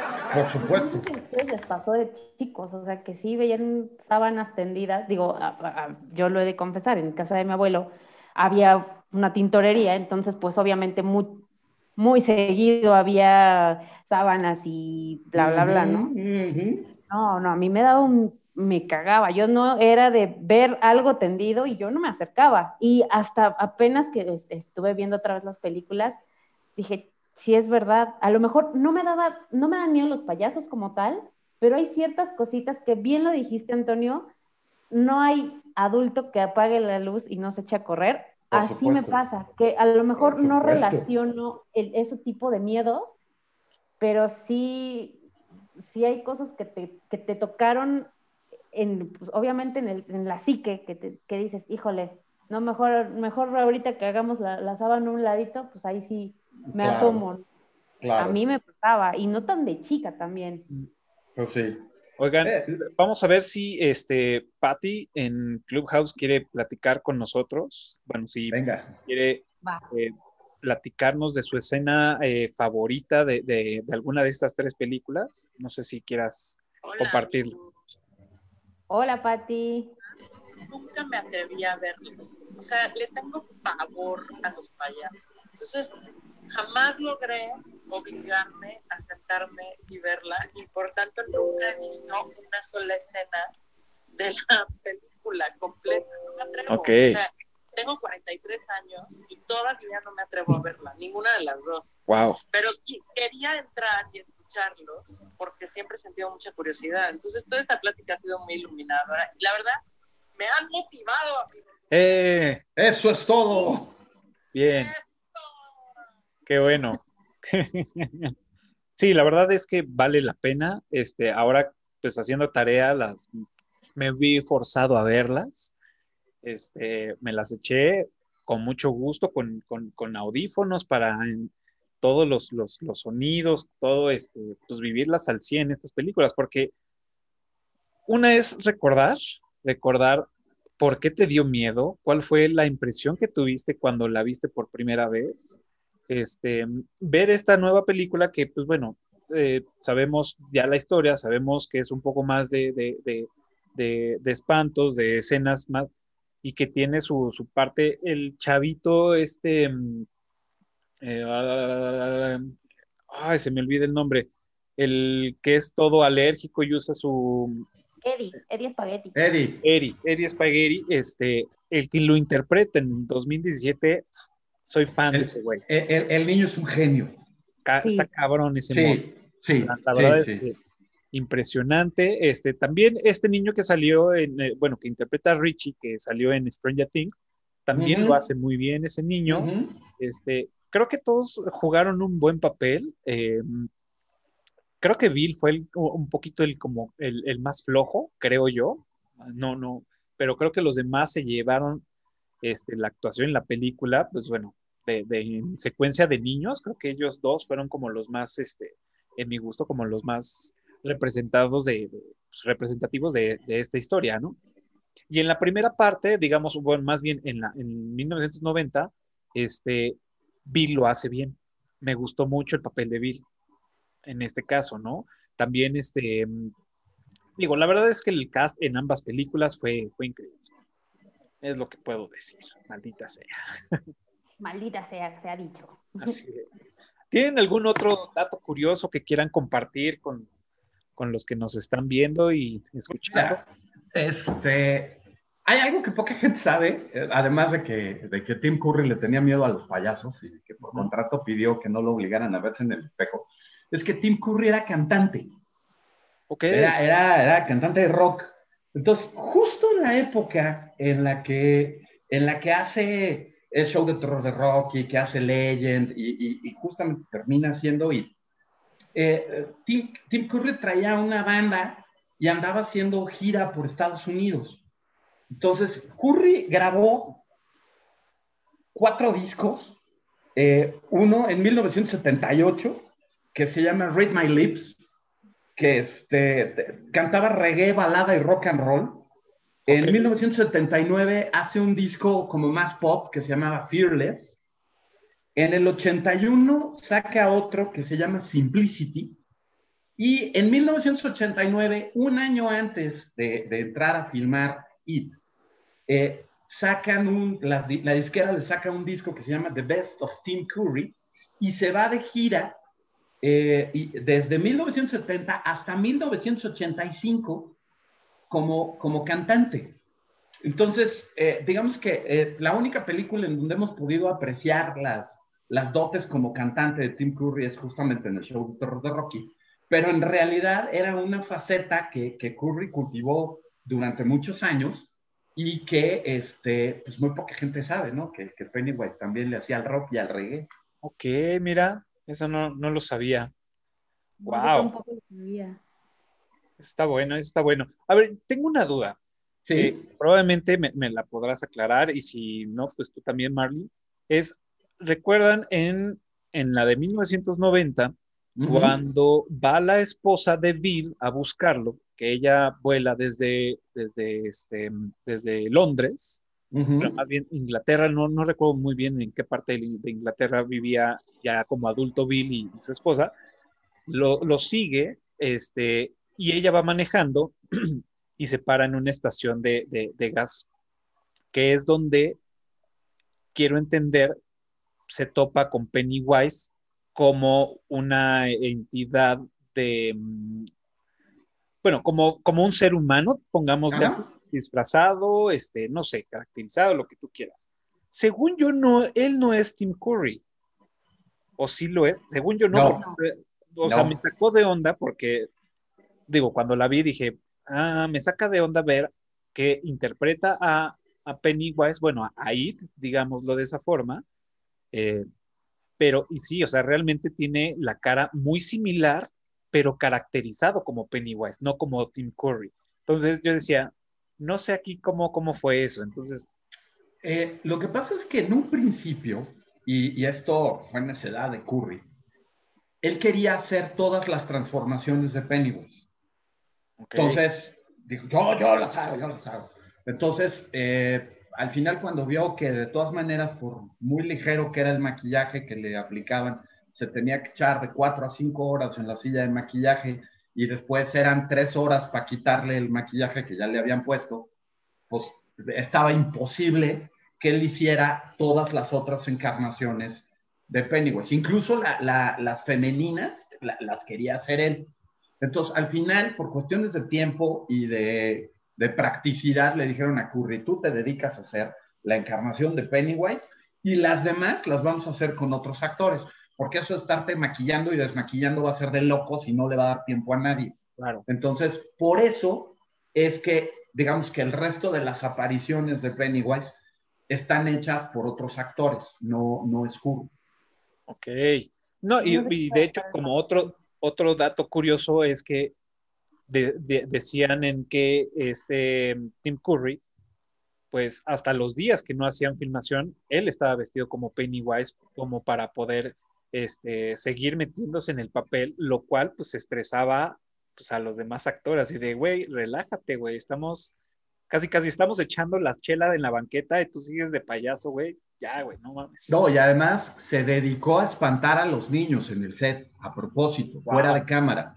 O sea, se sentaba a fumar, así en un rincón, se hacía a un lado, él se aisló de la producción, y donde alguien se le acercaba, sobre todo si veían los niños, eh, se les quedaba viendo así con, con cara de Pennywise. De hecho, hay una, una anécdota que cuenta el actor que hizo a Georgie, eh, justo en la escena, cuando estaban ensayando la escena del, del- de la alcantarilla, eh, eh, dice que el niño de repente le dijo, oye, Tim, me estás espantando mucho. Y que, y, y- y que Curry volteó así desde la alcantarilla y le dijo, de eso se trata. O sea, y, y de eso se trata, que tienes que tener mucho miedo. Y yo te tengo que espantar, qué pena. Claro. Y, y esa misma técnica trataron de, trató Muschietti de aplicarla con Skarsgård, de aislarlo de la producción Ajá. en la primera película, porque había funcionado muy bien esa química con Curry y los niños, Y, y- y lo intentaron también con Skarsgård y los chavos, este, aunque ahí, pues, ahí le salió lo llorica a Skarsgård y dijo que, ay, que él se sentía muy solito y que lo habían hecho a un lado y que a él no le gustaba. Entonces, pero bueno, pues eh, a, a Muschetti le funcionó igual tenerlo eh, en, en traje caracterizado y este que los niños lo estuvieran viendo ahí de lejos y todo, ¿no? Entonces, Sí, claro. De hecho, para, para, para este nuevo eh, Pennywise, pues sí, efectivamente lo, la tenían aislado y habían este, también como cuidando la imagen para que no hubieran fotografías de cómo iba a ser el nuevo Pennywise, ¿no? En este- correcto, Entonces, correcto. de aislarlo. Este, eh, ahorita están, se, se acaban de conectar algunos, eh, bueno, otros que no se habían conectado aquí en, en- en Clubhouse. Eh, buenas noches a Norma, a Joaquín, a Tony, Eric. Estamos hablando de datos curiosos y de cómo nos está, este, cómo nos traumó estas películas, bueno, más bien, eh, de 1990.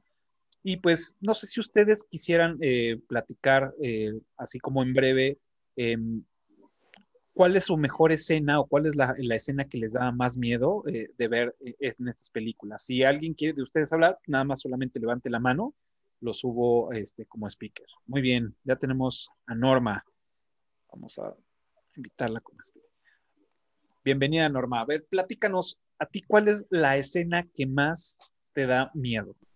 Ay, pues tengo varias. La verdad es que esa película sí me dejó medio traumadilla como a toda mi generación, pero yo tenía como nueve años, cuando, cuando la vi, malamente la vi.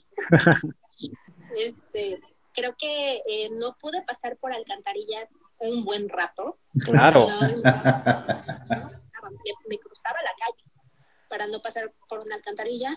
Y también una escena que me traumó mucho y que no pude ir, subir a la azotea, fue la de las sábanas.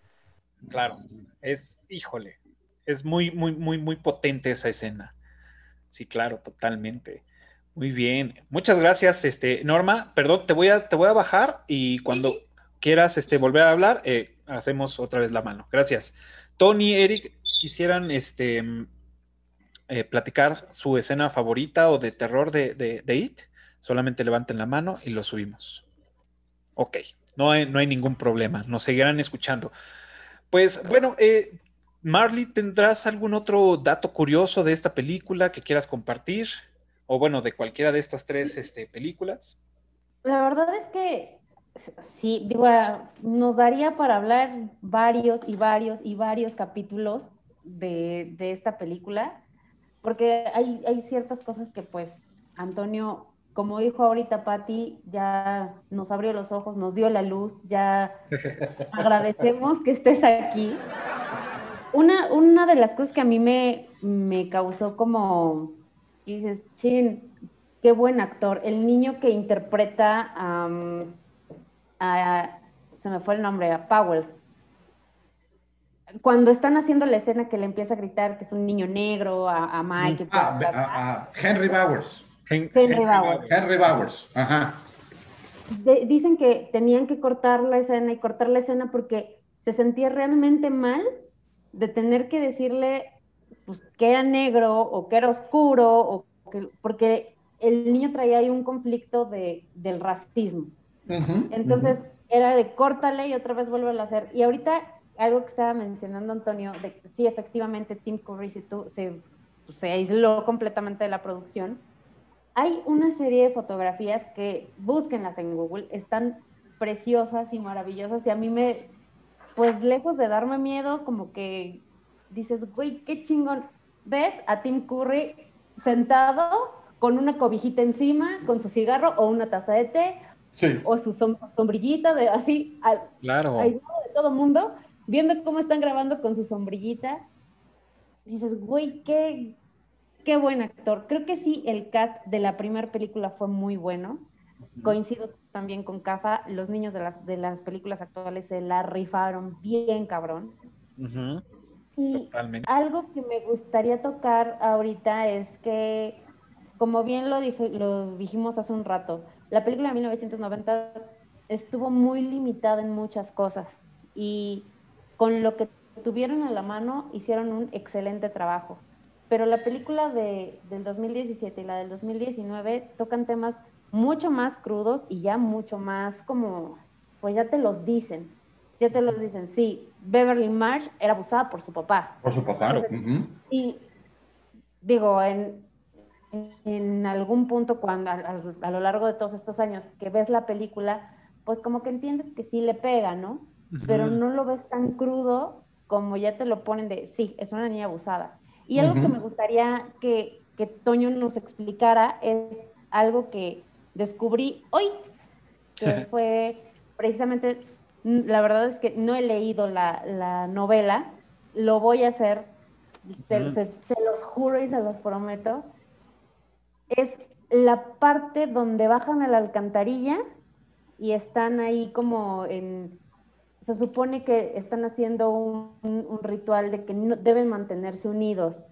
Y quisiera saber qué es la qué fue lo que tuvieron que cambiar de la novela a las adaptaciones en ambos casos cuando se separa, cuando qué es lo que tiene que hacer Beverly o cómo es que Beverly se sacrifica para que se vuelva a dar esta unión. Es muy morbosa mi pregunta. No, no, no, no, no. Eh, de hecho, en la, en la novela está explicado claramente. Beverly tiene sexo con todos. Esa es una escena a la que la adaptación del 90 y la de Muschetti le, dieron la vuelta. Sí. Si en el 90 les dio miedo y además, pues era por, como lo dijimos, hubo cosas que tuvieron que recortar por cuestiones de eh, censura. Eh, ahora, o sea, que se, ofenden, se ofenden con Pepe Le Pew, pues menos puedes meter una escena donde hay sexo con preadolescentes o con adolescentes, ¿no? No es sexo per se y no es una orgía de película pornográfica. El punto es que en la novela, cuando llegan a esa parte, están perdidos. Perdidos en todos sentidos. Están perdidos adentro de las alcantarillas, ya no saben para dónde jalar. Es una oscuridad absoluta donde no saben a quién tienen junto y entonces Pennywise empieza a ser de las suyas de repente. Eso es algo que se ve un poco en la adaptación del 90, donde se agarran de las manos y de repente el que tienen agarrado de la mano es la garra de Pennywise eh, uno a otro y que les pasa por así y les empieza a hacer. Ellos tienen que formar un círculo, un círculo de poder para poder dejar fuera a Pennywise y que no los acepte y volverse a encontrar ellos. Están perdidos emocionalmente eh, se están dejando llevar por el miedo, por la desesperación, por la tristeza. Y entonces, en ese momento, Beverly se entrega a sus amigos y es una manera de establecer un vínculo íntimo tan poderoso que ni siquiera una fuerza oscura como la de Pennywise puede romper. Entonces, esto va más allá de sexo, va más allá de, una orgía, es la comunión de las almas y el, establecer una intimidad tan profunda entre ellos que eso es algo, es una capa más de la armadura que los protege. Ahora, esto evidentemente tiene que ver también con esto que hablábamos, que es una novela que habla de la pérdida de la inocencia. O sea, a- ahí está. Es- es- ese es uno de los puntos clave, ¿no? Otro es la representación alegórica de la sangre, que tiene que ver con la sangre menstrual, que también experimenta Beverly en algún Claro. momento en la novela. Entonces, este es un, un coming of age, un rito de pasaje. En- en- eh, entonces, no ha habido el guapo que se haya querido aventar la escena y ha habido muchos, eh, eh, entre ellos Muschetti, que dice que King tiene una habilidad con las palabras que es casi sutil y etérea para describir ciertas situaciones que al momento de quererlas trasladar a, a la película no se puede. Entonces, ahí está el oficio de King eh, como escritor y como, como storyteller, cómo te explica perfectamente que ese momento no es un momento de sexo, sino es un momento absolutamente espiritual y que además es necesario porque es la única manera en que van a volver a encontrar el camino. Claro. Porque así sucede, re- reencuentran sus caminos. Y además es algo que los mantiene unidos eh, ya de adultos también. Entonces, este, sí, justamente esa escena es una escena en la que todo el mundo le ha dado la vuelta y nadie la ha querido meter como es, ¿no? Claro. Wow. Pues sí, efectivamente, digo, o sea, tiene todo, todo, todo el sentido. Digo, yo tampoco he- me, me declaro, no he, no he leído la novela y es una que tengo ahí todavía este, en, en fila de espera, pero, o sea, y, y como, lo, como lo mencionas, tiene toda la lógica, además de que, pues, bueno, esa, ese, mm, esa promesa de volver, que se hacen de niños para poder volver de grande, pues no nada más se queda con el de, pues me corto con un vidrio y pacto Exacto. Hay que ver algo más, Exacto. más profundo, como para decir, tengo Correcto. que llegar a ese pedo, ¿no? Correcto. Totalmente. O sea, eh, eh, están amarrados Ujú. eh, kármicamente, si quieres verlo así, o espiritualmente. Y eso también es una representación de la torre. Este círculo que se hace y ese vínculo que hay cruzado entre ellos es la representación del círculo de rayos que sostiene a la torre. Y ellos forman lo que en el lenguaje de la torre se llama un catet, que es un grupo de almas gemelas, digamos. Ok. Wow. Eso está bueno, ¿eh? Y digo, tan, tan fuerte, digo, en, la- en las, en las películas, pues ya te lo manejan, ¿no? O sea, tan solo es, pues Bill vive en Inglaterra, ¿no? Este, Ujú. Ben, pues vive en Nueva York y ya es súper este, exitoso como, como arquitecto. Eh, Beverly está en Chicago, en Illinois, que pues también es súper este, exitosa ya con, con sus temas de, de moda. Este, que bueno, ella genera los patrones y se casa o bueno, se enrola con un güey que, bueno, más bien vive con un güey que es pues igual a su papá, ¿no? Entonces caemos en... Igualeto, ¿no? igualeto. Eddie pues vive este, también en Nueva York, eh, Richie está en Beverly Hills, este, Y en Las Vegas. Ajá. Este, Mike, pues bueno, se queda en Derry. Y Este, es el, el- es el, el- el cronista de Derry. Lista, exacto. Y bueno, Stan, que pues se va a Atlanta, este, y pues ahí, ¿no? Digo, que Stan, pues es otra, es otra, harina de otro costal. Creo que, digo, no he entendido todavía bien hasta este momento el rol de, de, de Stan como, como tal del no haber participado, no haber regresado. Sé que tiene un trasfondo el, el, el- además de que te lo echan, pues no, no en cara, pero sí es algo que tú vas viendo durante la película que tan poderoso es a lo que te lleva, ¿no?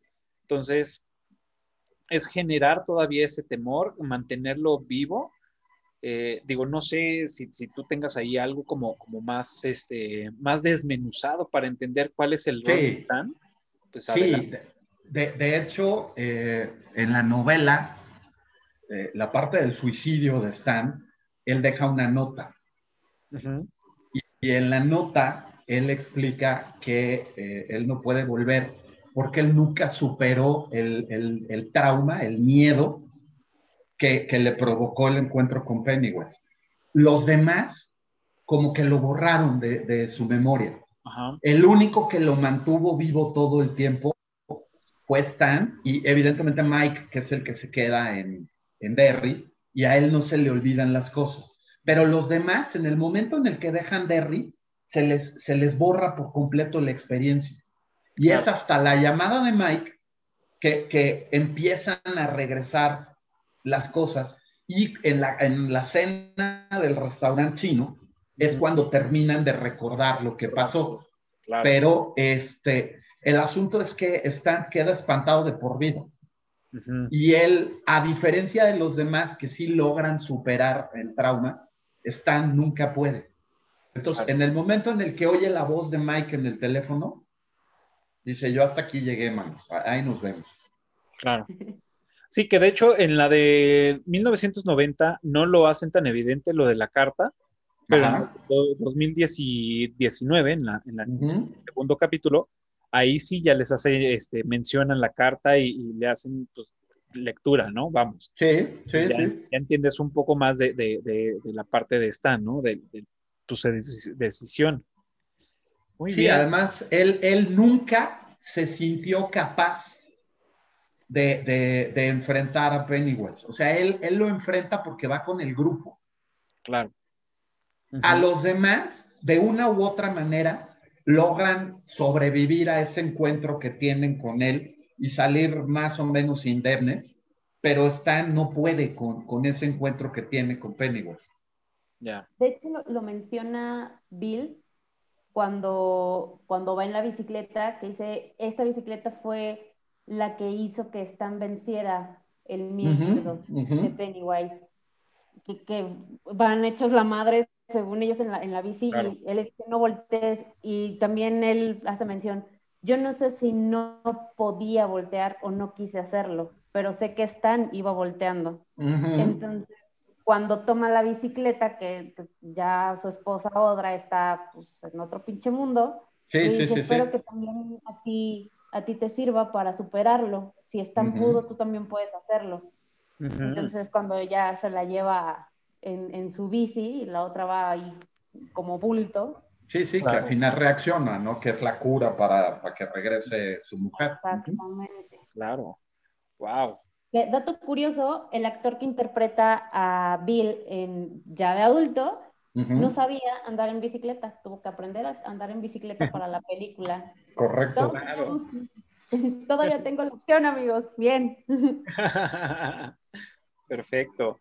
Muy bien, este, digo, también como referencia, y fue la que se me fue, que fue otro guiño a la de a la película de, de Freddy Krueger, la escena de la regadera de 1990 Por supuesto. es, también sale en la, en la película, creo que es en la 2 de, de Freddy Krueger, que también se abren todas las regaderas y empieza, pues, este chavo de, este, pues, en los baños, en el baño ahí, eh, eh, pues, se encuentra, ¿no? Con, con esta pesadilla, vamos, ¿no?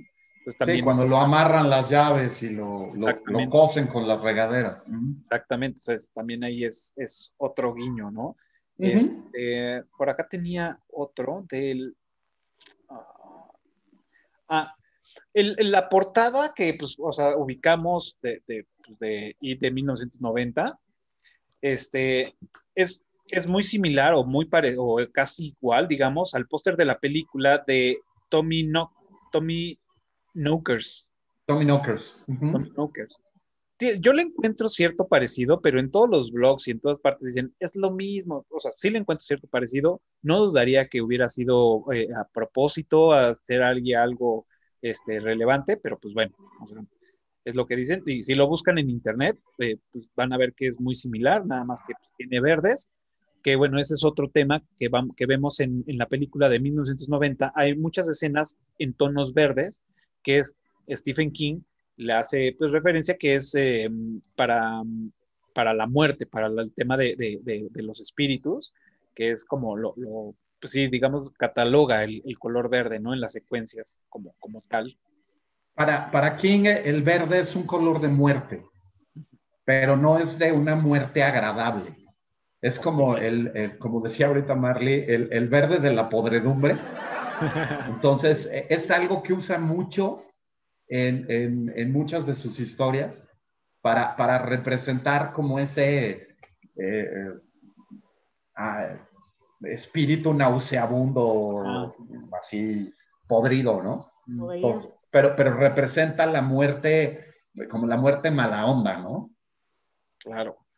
Y, y es, y es este también, digo, mm, ya cuando te empiezas a clavar en estas ondas, pues empiezas a buscar como, como cosas, ¿no? Eh, eh, sabemos que esta película fue eh, de 1990, Ujú, que pues bueno, al- está ambientada en los 60s, Correcto. Prácticamente, ¿no? Digo, nunca te lo dicen, pero pues haces tú la suma y la resta de los años que tienen, porque pues tienen 12 años, este, y después despierta cada 27, y en ese entonces ya son los años 90 cuando sale Ben como, como que es este galardonado por, por tema de, de arquitectura. Entonces, ya empieza a hacer cuentas y dice, pues sí, claro, fue ambientada en, en el año, en 1962, ¿no? En el verano de 1962. Curiosamente, em, ya para, para las de mil, para la de 2017 está en- ambientada en el 89, 88, 89 creo, Ajá, en vez de los 60, sí. en lugar de Pero- los 70. Sí, sí hay una parte, o sea, por ejemplo, cuando llega Bill en esta escena del cementerio, que llega a ver la, la tumba de Georgie, que por cierto no, no me causó, qué bueno que te mataron, Georgie. Este, cuando llega a la tumba de Georgie, ahí sí dice, este, George no sé qué, hasta 1960, y dices, ah, sea, Ah. Mira, mira, no puse atención en esa parte. Sí, sí, sí, Sí, en esa parte sí. todos tenían 12 años. Muy bien, ¿algún otro dato curioso antes de que pasemos este, a las últimas preguntas y a la trivia? Pues mira, hay un, un documental eh, que se hizo eh, con crowdfunding. Eh, fue, fue una cosa bastante particular que se llama The, The Story of It del 2020. Eh, está en YouTube Ujú. y eh, fue eh, dos chavos que se dedicaron a buscar a todo el casting de, de- de la película de- Ujú. en el 2020 para platicar con ellos de cu- cuál fue su experiencia de, de grabar, ¿no? Entonces, habla Seth Green, por ejemplo, que, que era el que hacía a, a Eddie, a Richie, Richie. este, eh, entrevistan a, a gente del crew de cámara, de maquillistas, de todo. Y e incluso eh, Tim Curry les dio eh, también eh, una entrevista a estos chavos y habla de, de la película. Está muy interesante el, el documental y es como, como el encuentro de dos generaciones, ¿no? De estos chavos, son, son un par de muchachos jóvenes, entrevistando a toda esta gente que trabajó en 1990 con esta película. Al documental le fue muy bien, por ahí salió en el Sundance y anduvo ahí dando vueltas por varios lados. Les digo, está en YouTube y se puede ver sin problema. Se les ocurrió después de esto hacer una especie como de, pues como de secuela, eh, como una onda medio what if, Ujú. que se llama Georgie. Ajá. Es, es- es una, un- una película del 2019 donde eh, buscaron al actor que hizo a Georgie en 1990 y entonces cuentan la historia de qué hubiera pasado si no hubieran matado a Georgie. Ok. Es como un universo paralelo ahí así medio extraño.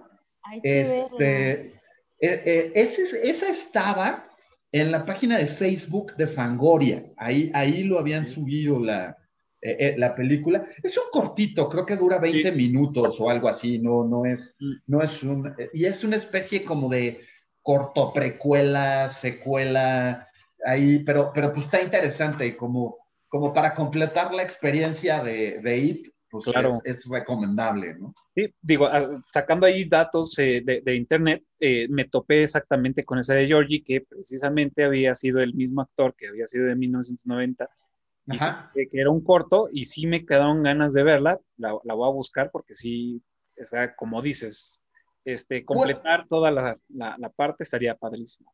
Puede que esté en YouTube, no, no, no estoy muy seguro, pero donde estaba era en la página de Facebook de Fangoria. Ahí, ahí sí, sí, sí, la- sí estuvo la película ahí un rato. Entonces, no sé si todavía esté, pero seguro es conseguible. perfecto. Seguro sí. No sé, para mí Georgie fue lo, lo, peor que le pudo haber pasado a la película de 1990, perdón que se los diga. la verdad es que es un niño muy tonto.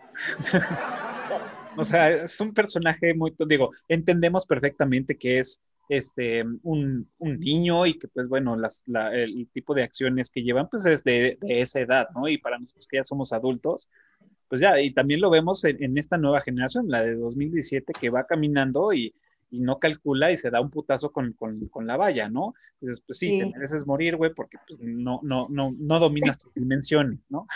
no, si, si, no ves ni un letrero, pues no la vas a ver venir cuando te arrancan los brazos, ¿verdad? No, no, tengo tanto recelo con el, el Georgie de, del 2017 como con el de 1990, pero sí, sí dices, ay, Dios mío, yo todo por tu culpa, Georgie, ay, Georgie. Bueno, pues es el, el, el, elemento que detona toda la historia, ¿no? Tampoco lo puedes eliminar. Claro. Oiga, ¿les parece, antes de, de, de, que haga otras dos preguntas que tengo, eh, vamos a preguntarles a los que se conectaron en Clubhouse, eh, sí. que van a ser nuestros, este, digo, ahorita está Norma y Jorge, se acaban de desconectar otros, pero más bien la pregunta para ellos sería, ¿qué personaje de la película de 1990, de 1990 les gustó más y qué personaje de la de 1917, de, de 2017, perdón, este, les gustó más. No sé si Norma o Jorge quieran eh, levantar la mano, quieran platicarlo, si no, seguimos con, con lo que tenemos preparado. Ok, Norma ya se animó, vamos a subirla para hablar. Listo, perdón. Eh, bueno, de, la verdad es que de 2017 no soy nada, nada fan. No, okay. no, me, no me gustó. y creo que soy de esa parte de, de, gente que se quedó muy nostálgica con la de 1990.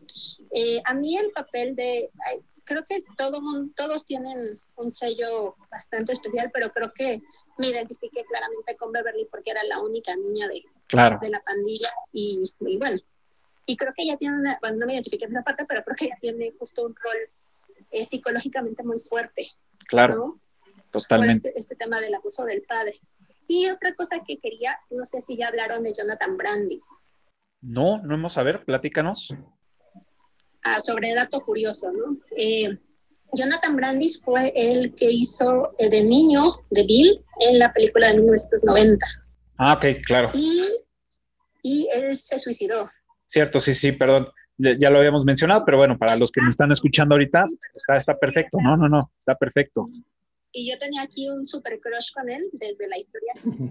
claro. Entonces recuerdo que me impactó muchísimo y justo pues por este tema que decían que ya después uh -huh. no, no, tuvo mucho éxito en su carrera profesional y pues pasó esto. Claro, se, se deprimió. Sí, digo, era un chavillo que estaba pues, este, pues pues estaba galanzón, ¿no? Y, y, pues tenía, le habían dado pues buenos papeles en ese entonces. Muchas gracias, Norma, por tu participación. De nada, hasta luego. Pues muy bien, este, pues vamos a pasar a la siguiente pregunta, que sería, digo, más bien ustedes, eh, como saben, en mis redes sociales ranqueo todas las películas que veo y, y, les platico como una, una opinión breve y tratando de no spoilear. Obviamente, pues todos los que están viendo este episodio, este, tiene alerta de spoiler al principio, entonces, pues bueno, y si no las han visto, híjole, este, pues bueno, como Patty ahora, pues se va a animar a ver este, estas, estas películas, lo cual yo aplaudo. Entonces, la pregunta es, del 1 al 10, ¿ustedes cómo ranquean It de 1990 y It de esta nueva generación, como digamos como película completa 2017-2019. ¿Ustedes cómo la ranquean? Híjole, es, está muy difícil, Cafa, porque por, por un tema de nostalgia y por lo que representa la película de 1990 para mí, está, está muy cerca El Exorcista, que, dices, güey, son películas que, que, tengo en mi corazón y que me encantan y volvería a verlas y, las ver, y verlas y verlas y verlas y verlas. Sin embargo, sí creo que la película del 2017 y la del 2019 son, están mucho mejor realizadas porque tenían muchos más elementos que explotar. Y es una película mucho más cruda también. Yo, eh, entro en un conflicto ahí. O sea, podría decirte que la película de 1990 le pondría un 8-7, porque pues soy bien barco y puede subir a 9. Y la película del 2017, a pesar de que también me gustó, no la veo como, tú tenías toda la razón hace un rato, no podemos compararlas porque yo las veo como dos películas diferentes. Y a pesar de que está tan bien realizada y el casting también fue una cosa maravillosa, no alcanzaría tampoco, o sea, yo la dejaría como más en un, más cerca al 8 que, que al 9, pero es meramente, y bien lo dijo Antonio, es meramente por su Pennywise. Claro. Entonces, así las dejaría yo, una con un 8.2 y una con un 8.7, ambas en 8, pero una más cerca del 9 que la otra del 8. Muy bien, perfecto. Tú, Antonio, ¿cómo las rankearías? Pues mira, eh, siendo así muy, muy imparcial y, y- y tratando de ser así como, como justo, eh, como, te- como dije hace rato, los últimos 15 minutos de la película del 90 son decepcionantes. O sea, la película se cae completamente ahí. Entonces, y eso fue justamente por el rollo de la araña. O sea, fue un calvario al punto de que la producción llegó a bautizar a la araña como la diva. Y también le decían el cangrejo de Alaska gigante y el, el- el- el- la araña moped. Lo odiaron. Tuya. Eh, se filmó en Canadá y cuando llevaron todo el, el equipo para manejar a la araña a, a Canadá, eh, detuvieron el embarque en la frontera de Canadá y no la dejaron pasar. Tuvieron que regresar todo, conseguir un estudio de última hora en California, tratar de grabar ahí. El estudio le quedó chico al modelo de la araña. Tuvieron que hacer ahí, arrancarle piezas y hacer cosas de última hora. La araña la manejaban entre 10 personas. Eh, eh, eh, o sea, fue una pesadilla. Tenía, tuvieron 12 semanas para los efectos especiales totales de la película y solo para el rollo de la araña se echaron 13 semanas. Wow. Entonces, se les acabó el dinero. Y además fue una pesadilla. No lo pudieron hacer como lo tenían planeado. Entonces, por eso es que se ve tan espantoso lo de la araña. O sea, no, no era, fue lo mejor que se pudo hacer con lo que se tenía. Ahora, estamos hablando de una producción de 12 millones de dólares. Claro. Yo sí le pondría un 9 a, a- a Chapter 1 y a Chapter 2 de It como un todo. Para empezar, fue, tuvieron un presupuesto de 115 millones de dólares entre las dos películas. O sea, para la primera les dieron poquito, fueron 35, y para la segunda les dieron 80 millones. Ahora, la recaudación de esos 115 millones fue 1.1 billones de dólares. Es la película de horror más millonaria y taquillera de la historia.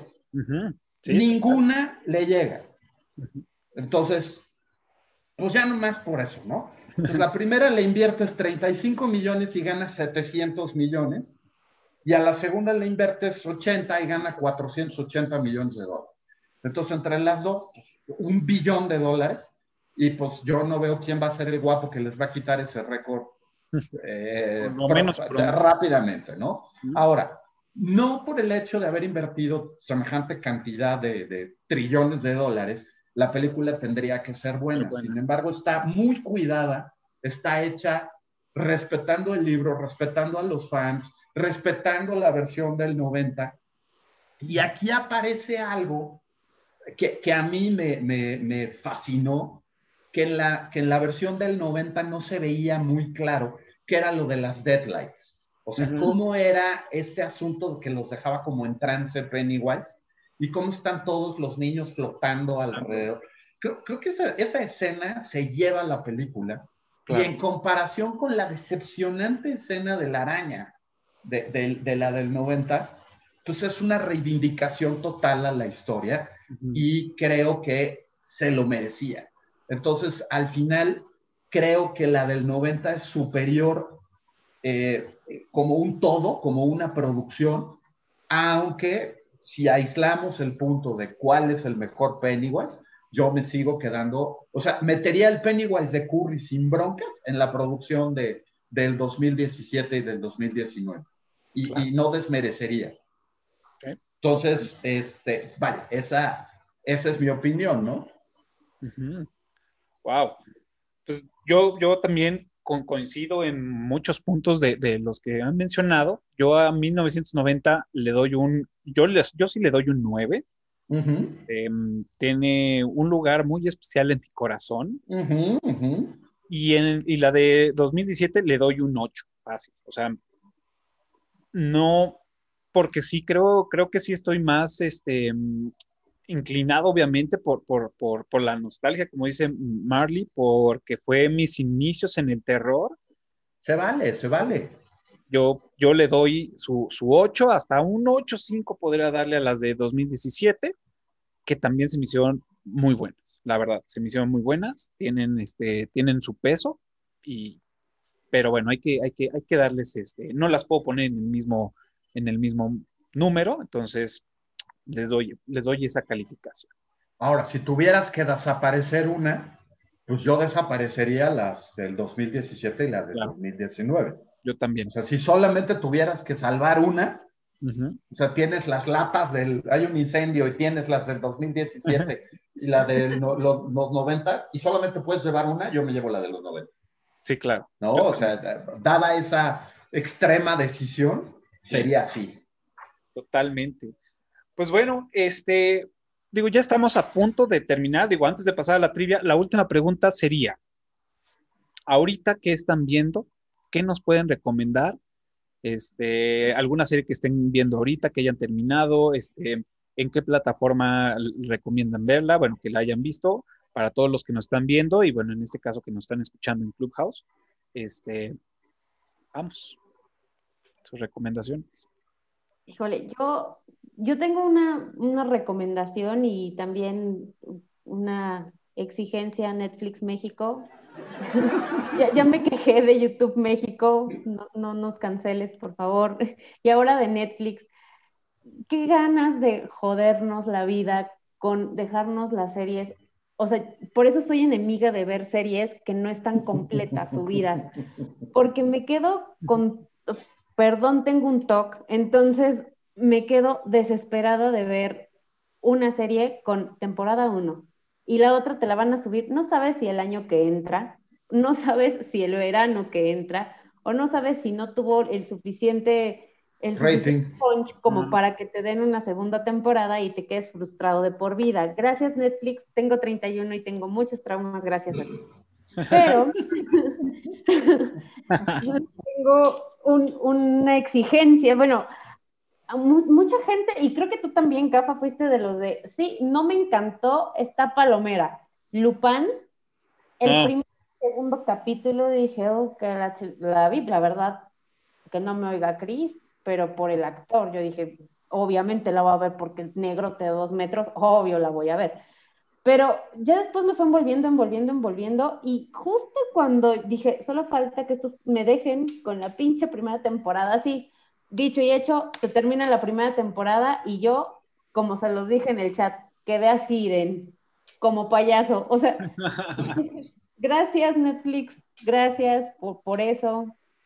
Digo, reclamo para, para Netflix. Bilupan me encantó, me fascinó y estoy esperando desesperadamente la segunda temporada. Y seguramente me voy a volver a echar la primera para ver algunos detalles que seguramente omití por no verla con el suficiente entusiasmo desde el principio. Pero para mí se me hace una serie muy recomendable. Ven al actor. Si les gustan las personas de este físico, señoras, vean. Perfecto, muy bien. ¿Tú, Antonio, alguna recomendación que hayas, que estés viendo ahorita o que quieras este, recomendar? Pues mira, yo acabo de terminar de ver una que se llama High Rise Invasion. Es un anime que está fantástico. Tiene, tiene una idea de lo más bizarra. O sea, son unos cuates que aparecen de repente en un, en un universo alterno, aparentemente, donde todo está compuesto por rascacielos y están conectados por puentes. Entonces es una onda tipo Battle Royale, los Juegos del Hambre, este, sálvese quien pueda, donde a los que llegan ahí los empiezan a perseguir unos cuates con unas máscaras blancas. Y hay tres tipos, unos que no tienen boca, unos que tienen una boca así como seria, unos que tienen la boca triste y otros que están sonrientes. Pero es como dos rayitas y, y la curva nada más. Entonces, estos tipos están armados y los empiezan a perseguir. Entonces, eh, se convierte en algo bastante más complejo conforme avanza la serie, pero es una maravilla, sobre todo si les gusta este rollo de, así les digo, los Juegos del Hambre, Battle Royale, este, así medio distópicos, es una maravilla. Es, es anime, es, es, es de animación. Y hay otra que se llama Alice in Borderland, Ok. que es un concepto parecido, pero en real life. Tres tipos que en la estación de, Shibu- de Shibuya en Tokio se encierran, Se nos frició. Algo pasa y cuando salen Tokio está vacío. En unos letreros que dicen Perdón. el juego es por aquí. Te, te, te, te friseaste cuando estabas hablando de. Ibas a empezar a hablar de esta. Ah, te digo, te- se, se encierran en un baño en, en Shibuya y cuando salen Tokio está vacío. No hay nadie. Entonces empiezan a caminar por las calles de Tokio y cuando cae la noche, en estos espectaculares que hay ahí en, en esta esquina famosísima, eh, aparece una flecha luminosa y dice, el juego es por allá. Ok. Caminan, llegan al dichoso juego y resulta que también es, o sea, juegas por tu vida. Y cada que terminas un juego, ganas días de visa. Entonces puedes pasar dos o tres días sin participar en ningún juego, pero una vez que se te vence tu visa, tienes que volver a participar en el juego porque si no, cae un rayo láser del cielo y caes muerto en ese momento. Wow. Entonces, es, es la historia de unos cuates que llegan, estos tres amigos, y pues el, el tratar de sobrevivir en este Tokio que quién sabe dónde está y por qué los obligan a jugar estos juegos, ¿no? Y cada juego es un mazo de la carta, de las cartas.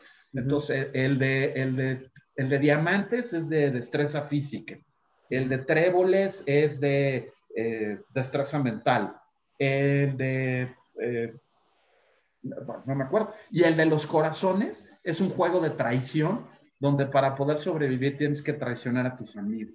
Wow. Entonces, es fantástico. Y dependiendo el palo de la carta, es la dificultad del juego. Claro. Entonces, el- los haces son los juegos más fáciles, Ujú. el 2 es un poquito más difícil, el 3, y, y conforme va subiendo el- el- la numeración de la carta, son juegos que pues, son prácticamente imposibles de resolver, ¿no? Wow. Entonces, este, vean estas dos, son una maravilla. Las dos están en Netflix. High Rise Invasion, si les gusta el anime, y esta que es Real Life, que se llama Alice in Borderland. Alice in Borderland. Ok. In Borderland. Buenas Las recomendaciones. Las, las, las voy a, Sí, las voy a sí, sí. apartar. Sí, Pues bueno. chéquenlas. Yo, este, actualmente, como ya saben, eh, llevamos casi toda la pandemia viendo Dragon Ball. Ya estamos eh, Dragon Ball Z en el episodio cuarenta y tantos, 42, 43, algo así. Terminamos este fin de semana. Este, mm, no, perdón, Dragon Ball Super, no Z, Dragon Ball Super. Y acabo de terminar de ver The Crown en Netflix. Eh, digo, ya empezamos a ver esta, esta serie, pues hay que seguirla viendo. Este, ¿y cuál, cuál me eché? Ah, no, esa ya, ya, ya la platiqué la, la- la semana pasada.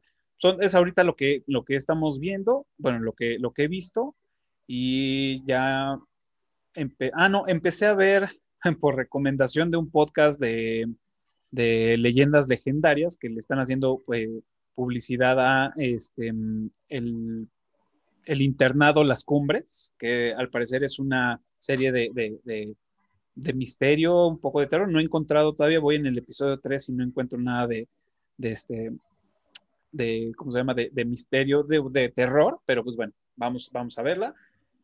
Y, ah, no, está en Amazon Prime, perdón, no está en Netflix. Y, y, pues bueno, esos son como la- lo, lo que he visto. Pues ahí tienen las recomendaciones de los eructitos. La verdad, ah, buenas recomendaciones. Y pues bueno, ahora sí, vamos a pasar a la trivia. Recuerden que los primeros cinco que contesten correctamente en la caja de comentarios de este video, pues bueno, van a ser reconocidos y van a tener todo nuestro eh, respeto y serán reconocidos con bombo y platillo en los próximos episodios. Eh, y obviamente, pues bueno, como siempre le he dicho, ahora que seamos, eh, tengamos muchos views y muchos suscriptores y tengamos patrocinadores, pues bueno, les vamos a hacer llegar un obsequio. Este, pues bueno, ustedes ya tienen preparada su trivia. ¿Quién empieza? Venga. Mi, mi, trivia es muy sosa, muy, muy sosa. De hecho, Sí, debo, debo confesarlo. Tengo dentro de los dos mundos de IT, tengo personajes favoritos. Casualmente, un personaje me gusta más en la versión de niño, en la película de el 2017, que es Richie Tossier, que el, el, niño de la película de 1900, del 2017 me pareció fabuloso. Y al contrario, en la película de 1990 puedo decir que el Richie que, interpretó este señor Harry Anderson me pareció maravilloso. Son, digamos que son mis dos personajes favoritos dentro de la, historia. Sin embargo, hay un actor que, es genuinamente, o bueno, era, desafortunadamente, en 2003 falleció, era genuinamente un, fan de Stephen King, y estamos hablando de quién interpretó al, gordito Ben, que pues ya no era tan gordito ah, cuando era adulto, John Ritter. Y mi, mi trivia va más hacia qué es lo que conservó Tom Ritter de la grabación de la película de It de 1990 para recordar su actuación. Dato curioso también de este actor es que yo creo que ahorita me van a aventar una chancla, tanto Toño como tú, es, un Ben también. En mi, creo que es mi película favorita de todos los tiempos. Y se me hace, y me da mucha pena decirlo y no tan, tanta pena, porque me parece una película muy graciosa que es Problem Child. Ok. Me mama esa película, me raya tanto la uno como la dos y las disfruto igual. Casualmente también se llama Ben, pero es Ben Healy. Entonces, hay un dato curioso, me parece también, ya no me puedo quitar la imagen de Ben Healy cuando estoy viendo la película de, de It. Totalmente. Como tú no te puedes quitar la de el concierge del de, de, pues, mi pobre Exactamente. Entonces, esa, esa es mi trivia, es la pregunta, ¿qué fue lo que, lo que conservó el actor como recuerdo de la grabación de la película? Mm. Perfecto. Bien, esa es buena. Esa no me la sé, la voy a tener que buscar. Perfecto. ¿Tú, Antonio? Bueno, pues este fue algo que mencionamos ahorita durante la plática. Este, ¿Cuántas páginas tiene la novela de It y cuántas páginas tiene el guion de la producción de 1990? Perfecto. Eh, es, ahí, ahí como para tener el parámetro del, tamaño del trabajo que consistió la, la adaptación. Claro. Y hablando de, Ben Hanscom, del personaje, eh, también otro dato que conecta al universo de King ahí es Ben Hanscom viene de, fuera. Ben Hanscom no viene, no, no, vive en Derry. Bueno, no vivía en Derry, viene de otro pueblo viene de un pueblo en Atlanta, en, Georgia, perdón, viene de un pueblo de Georgia. Ese pueblo es el mismo pueblo de donde es Mother Abigail, la, la, la, representante de los buenos en la novela de The Stand. Es, eh, Son del mismo pueblo Ben Hanscom y Mother Abigail eh, de, de, de, ese lugar en Georgia. Muy bien.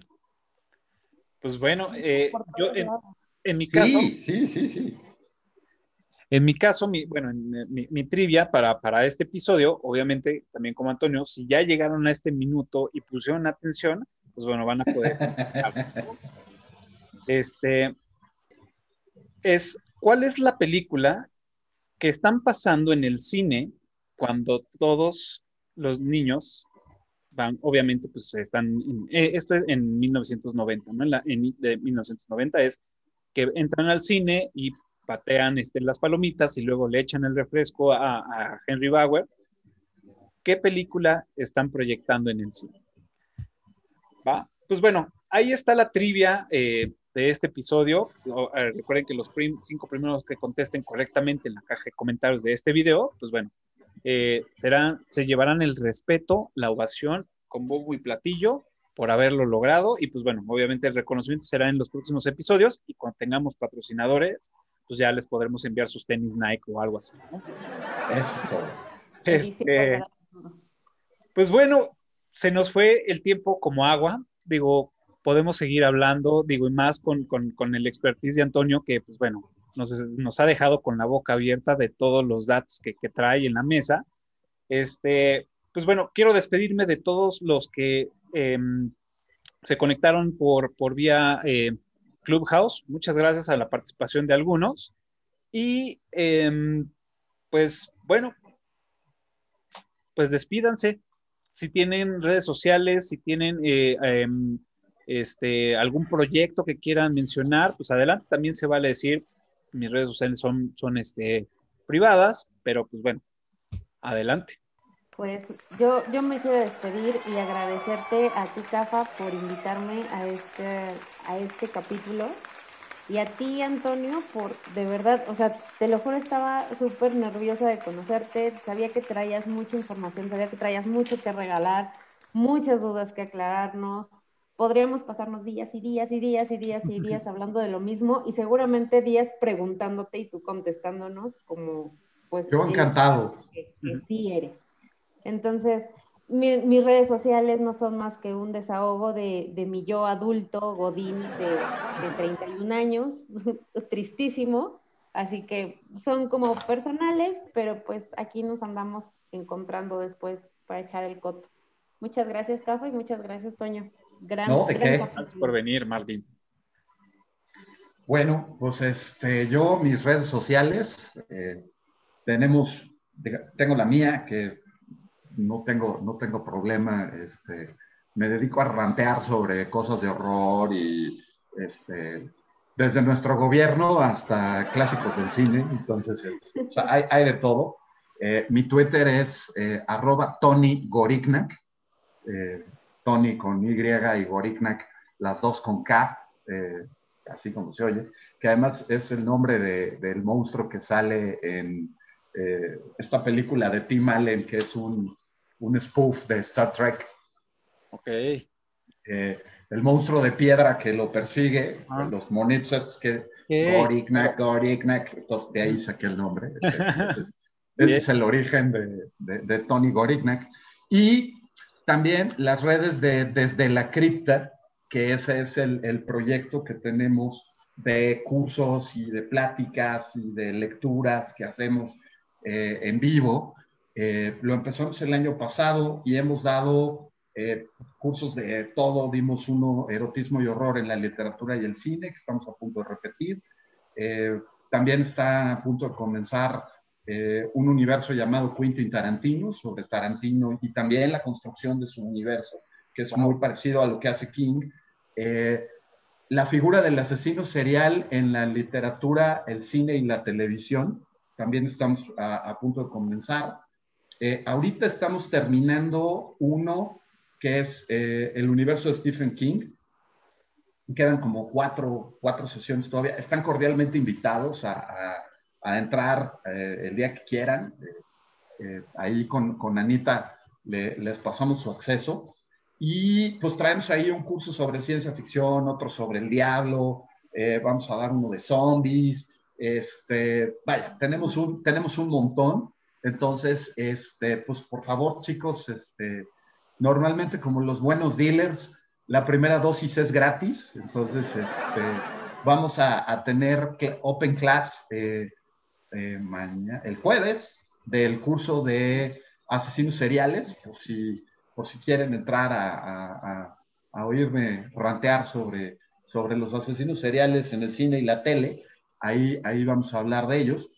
Y eh, hicimos, por ejemplo, un proyecto de monstruos navideños porque como me revienta la Navidad, este, hablamos sobre un montón de criaturas sobrenaturales que existen dentro de las tradiciones navideñas.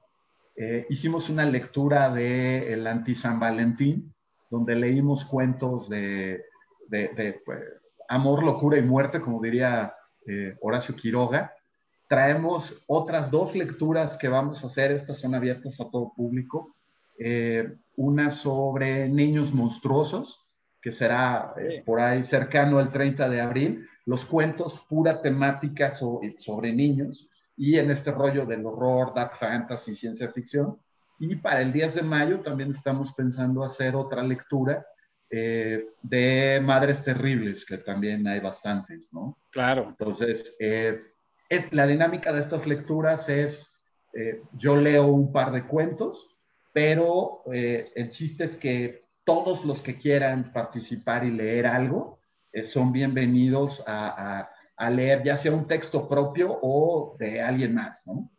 Entonces, este, este es el proyecto de Desde la Cripta. Tenemos eh, redes, eh, redes, en Twitter, en Instagram, este, próximamente el canal de YouTube donde vamos a subir la, entrevista que le hicimos a, a Hot McCallany, el, ah. protagonista de uno de los protagonistas de Mindhunter, sí, sí, sí, ya, ya estamos por, por subirla. Y este, bueno, pues los espero a todos ahí en, en, los cursos y en, en, las pláticas y en. Ah, vamos a dar un, un mini curso ahora para Semana Santa, como este, para que no se aburran, y ese también va a ser absolutamente abierto a todo público. Van a ser dos clasecitas de cine de horror mexicano. Vamos a hablar desde, desde los orígenes hasta nuestro gordo de oro Guillermo del Toro, se, va a poner bueno ahí entre, entre mujeres vampiro, luchadoras, este, libros de piedra y venenos para las hadas, va a estar interesante. Claro, venenos para las hadas. Entonces, pues, pues ahí, y, sí, taguadas la neta. Entonces, este, pues ahí está, ese es el, el, proyecto que estamos manejando y eh, pues nos divertimos mucho, la verdad es que los cursos son muy divertidos y este, pues eh, ahí tenemos ya algunos fans que se han inscrito a varios, entonces este, los esperamos y eh, pues próximamente ya les, les haremos saber qué más traemos. Perfecto. Pues, muchas gracias, digo, ya, ya pudieron este, ver y escuchar todo lo, todos los programas que, bueno, todas las, sí, digámosle programas que tienen desde la cripta con, con profe Antonio, como así le, llaman, el profe Antonio, este, pues, todos los programas. Eh, yo tengo que hacer el comercial. Recuerden que nos pueden seguir en todas las redes sociales como Eructitos del Cine. este, también pueden escuchar este y otro episodio en su plataforma favorita de podcast.